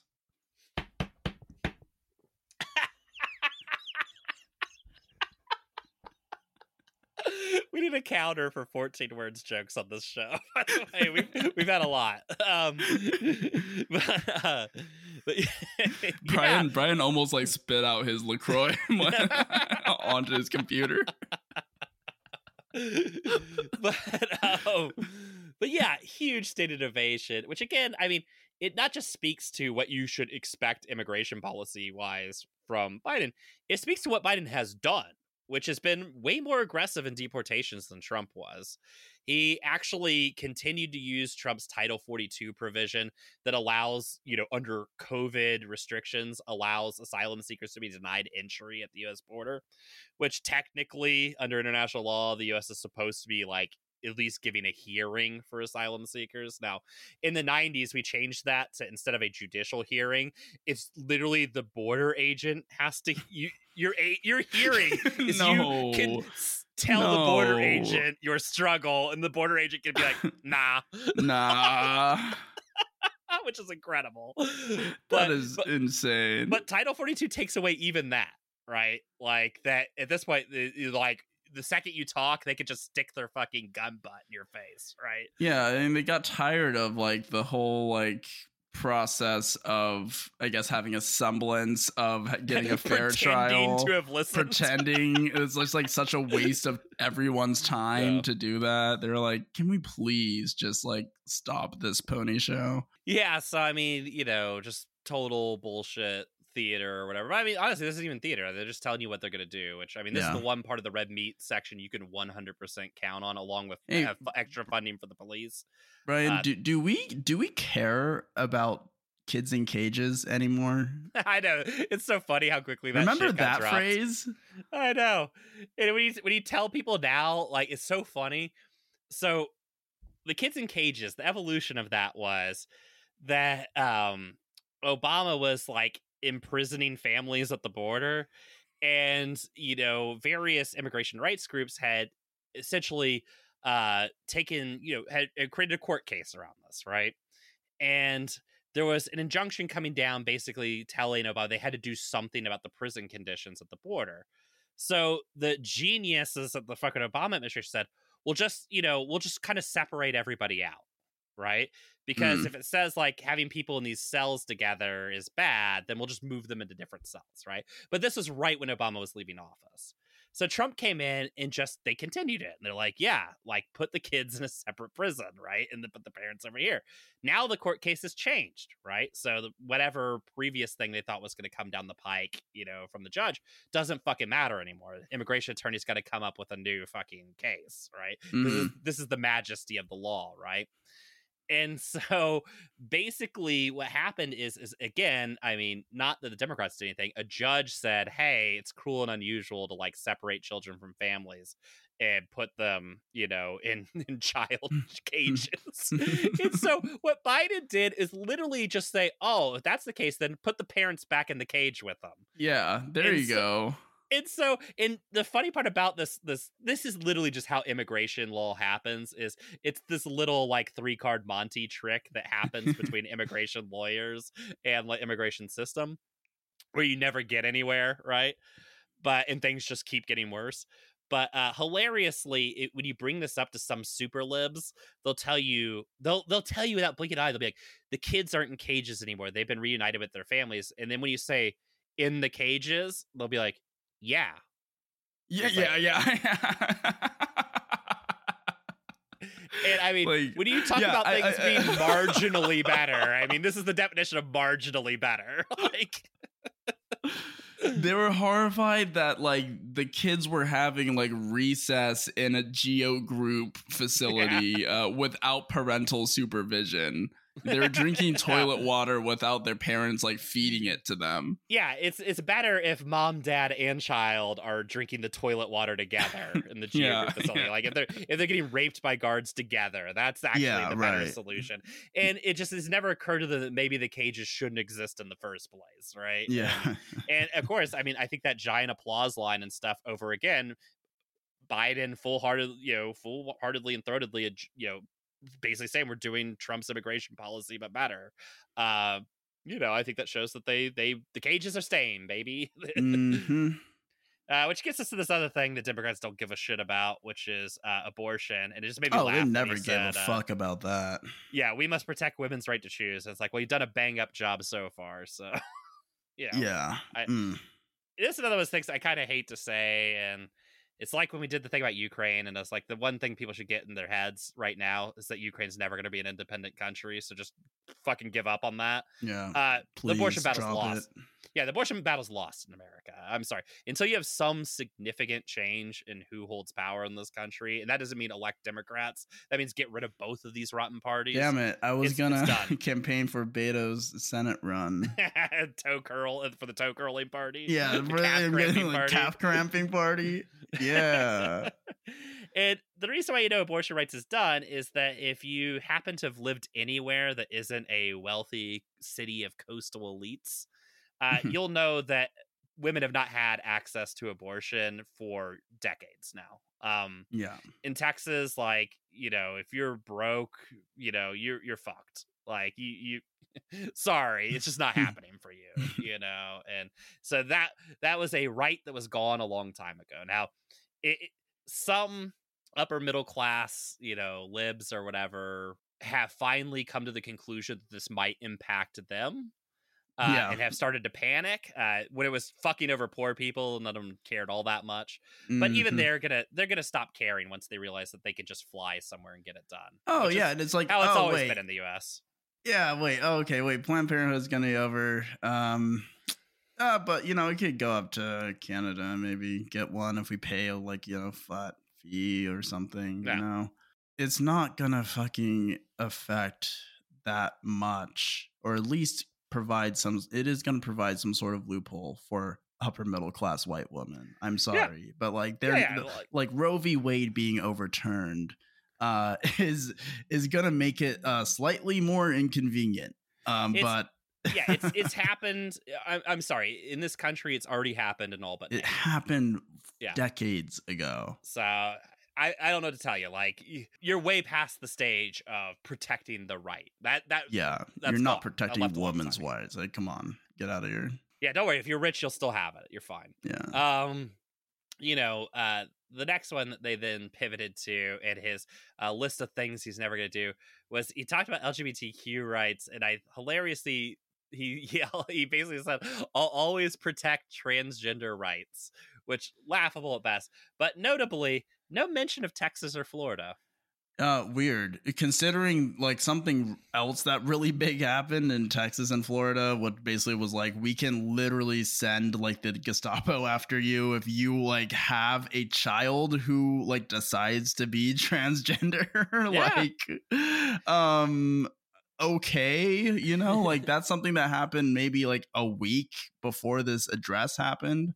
Yeah, You would think that someone in politics might uh make a point to call that out. and, and- I'm sorry, the whole reason that line is in the speech is because of what happened in Texas and Florida. And the reason why he didn't bring Texas or Florida up is he didn't want anybody to think he was actually going to do anything about it, right? Because if you if you're to bring it up, then there might be an expectation that the Biden administration would, I don't know, push the Justice Department or somebody to act. And he just wants to be very clear that while you know he's he's always going to protect transgender rights, uh, don't expect it anytime soon if you live in Texas or Florida. Okay, uh, there you're on your own. A ghoulish speech that let's let's go ahead and finish this out. Finishes with Mhm.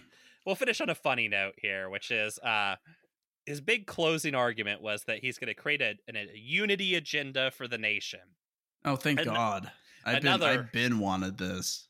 another four point listicle from from Biden uh, about his, his big agenda, presumably for the next uh, three years or whatever. Uh, point number one: beat the opioid ep- epidemic. Um, yeah, good luck, buddy. Uh, Okay. not not doing anything to beat it, but just just you know, just beat just it. beat it. Yeah, just like Michael Jackson said.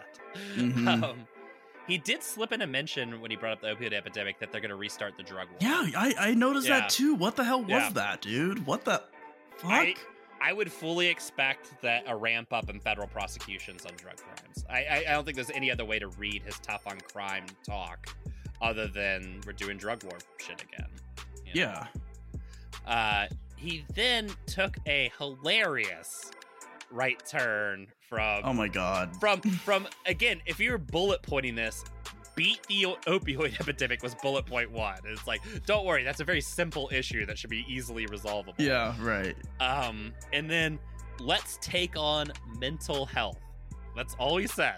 Let's take on mental health, and then follow, then would follow that up by saying by reopening schools. Yeah, um you uh I know exactly who this is directed to. This is literally directed to like uh, upper middle class parents who are working from home and like hate uh, The their kids. they hate how their kids climb over them during their work calls. They hate that they have to just kind of like be around them and not pay someone to like uh, like raise them, you know? yeah. um it's really grinding their gears that they can't just like take them to school then like have them uh, school bus to daycare uh, daycare um mom maybe picks them up and like spends some time with them because mom actually kind of you know has a connection with this kid uh and uh and then put them to bed you know, like they're like my mental health has been suffering uh, because I have to spend time with my fucking kid who I hate. he did hilariously eh, like tell parents that they should go harass their schools until they open. Which yeah, become is like, those like yeah, become the psycho like school board reactionary freaks Yeah. uh, who are like uh, who are branded as like Trump people, and Biden's Yeah. like be more like them. Yeah, I, once again showing literally no difference in Democratic Party and the Republican Party. His It's next, all superstructure, baby. You got it. The next part of the plank. So keep in mind, we're beating the opioid epidemic. We're taking on mental health, and then plank three, support our veterans. In this one, I mean, they don't do get whole- enough cultural support from us. Um, Yeah, yeah. We don't go to hockey games and have to literally stand and salute a Vietnam vet uh, whenever like they're around.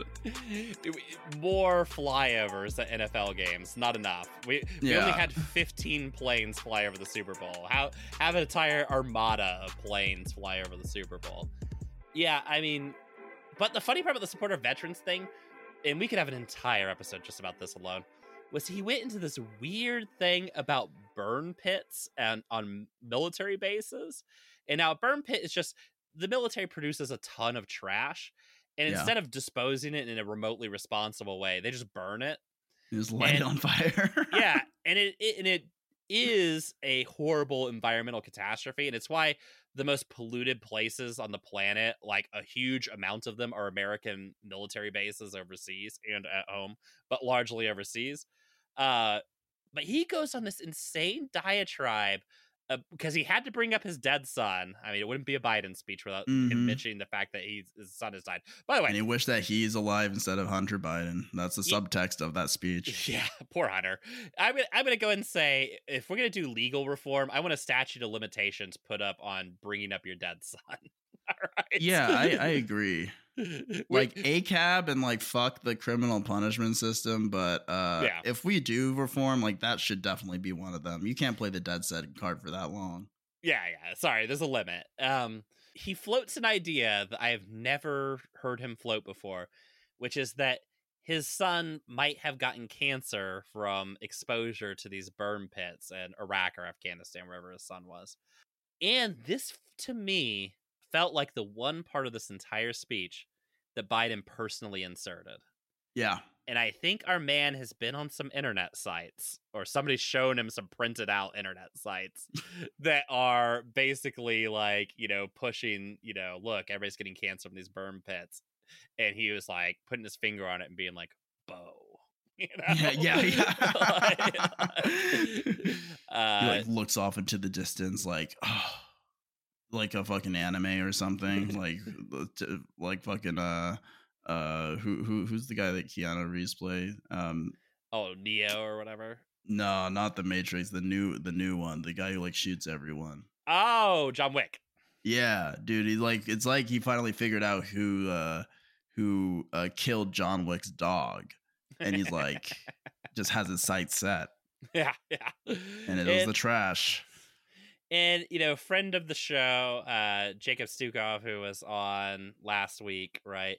He had a funny tweet about this when the when the thing was going. He, I think he might have watched this live. But Yeah, he had yeah. a he had a funny tweet that I thought was appropriate. That was along the lines of, uh, "Wow, these burn pits sound bad. I wonder what it must be like for the people who live next to the bases, like you're forced to live next to the bases." Uh, you know, cancer rates in Iraq, you know, relative to U.S. presence in Iraq, uh, there's a relationship there. But Hmm. uh, you know, I noticed Well, that sir, that's not Uh, coming up. my name is Malcolm Gladwell, and I'm here to tell you that correlation does not necessarily equal causation. You see, Mhm. you got you have to be intelligent and nuanced about these things, Brian. Uh, I learned some Malcolm Gladwell facts this week, but we'll get into that oh, later. oh, Um, and then finally, his fourth plank of this very coherent list of planks end cancer. So, again, this just shows you how serious this whole thing is. he literally just said, We'll end cancer. And it's like, cool. I mean, like literally, this guy. Um, I don't know. Has like our government like turned into just like a big nonprofit? Like I feel like I'm Yeah. doing like the um the the relay for life or something where Yeah, like I'm doing, like uh, every every lap uh is is another donation to end cancer.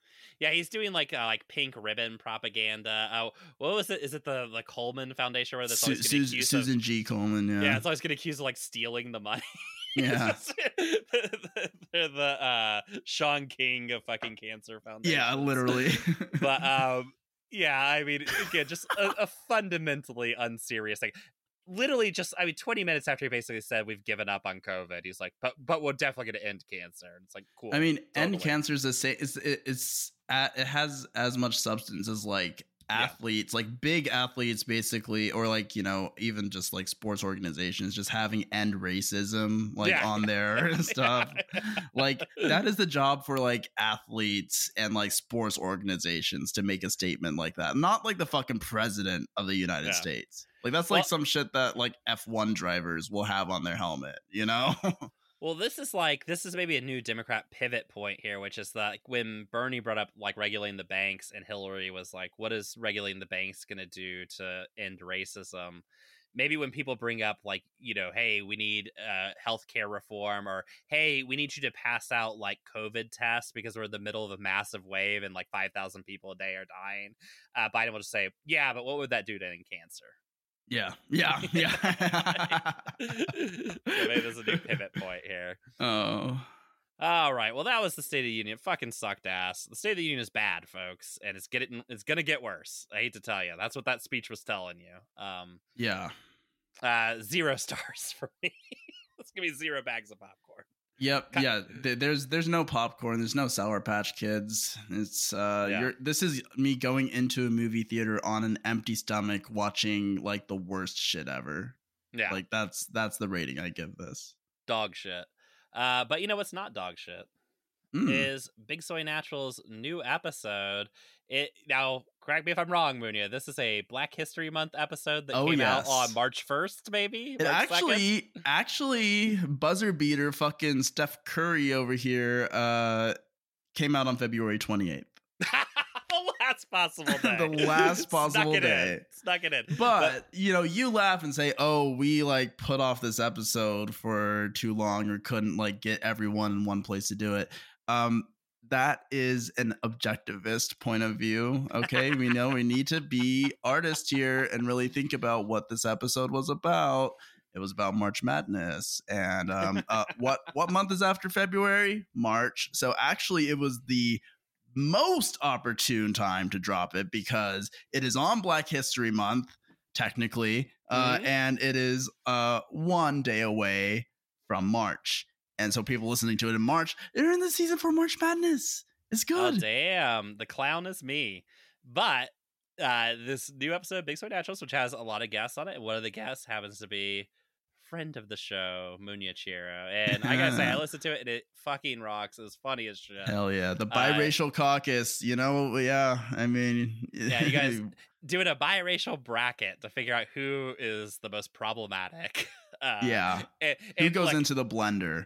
Yeah, and I don't want to give anything away because people got to listen to it. It, it. it was so fucking funny. Um, but yeah, great great episode. Check out Big Soy Naturals. Yeah, we'll put a link in the bottom. Of Oh, this, all right. Let's put a link in the bio. Let's do it. Yeah. No, it was really fun recording it. I had a lot of a lot of fun. Um Ashlyn, producer from Eating for Free, was on it with me too. Of course, Cerise. Uh you know, Sam, it was it was a really good time. And you know, uh, cousin was also on it. And please listen for when I say that there are some uh you know, family Easter eggs uh that Oh, are yeah. dropped on that episode.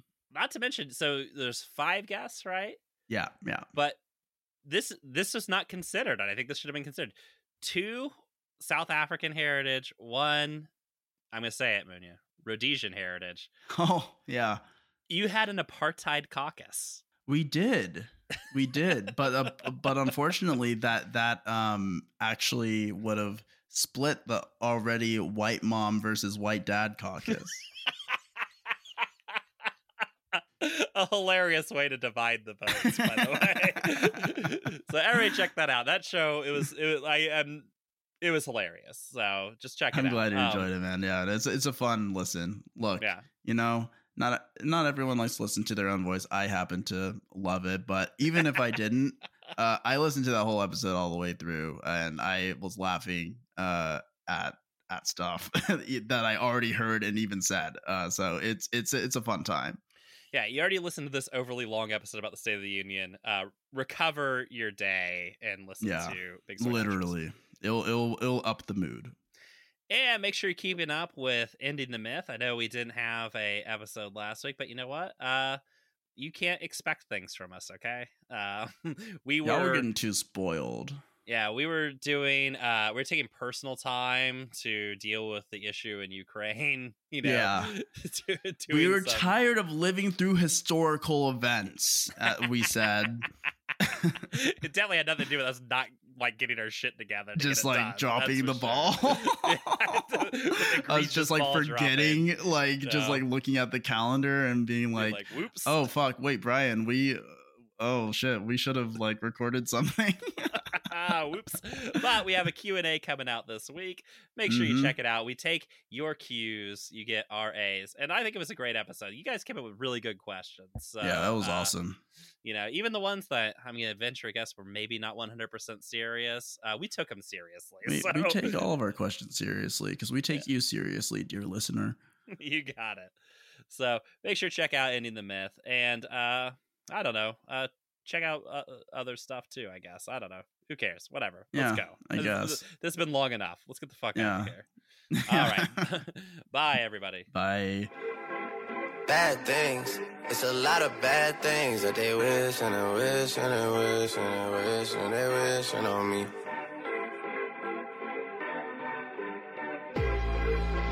Bad things. It's a lot of bad things that they wish and they wish and they wish and they wish and they wishing on me. Yeah. Hey, hey.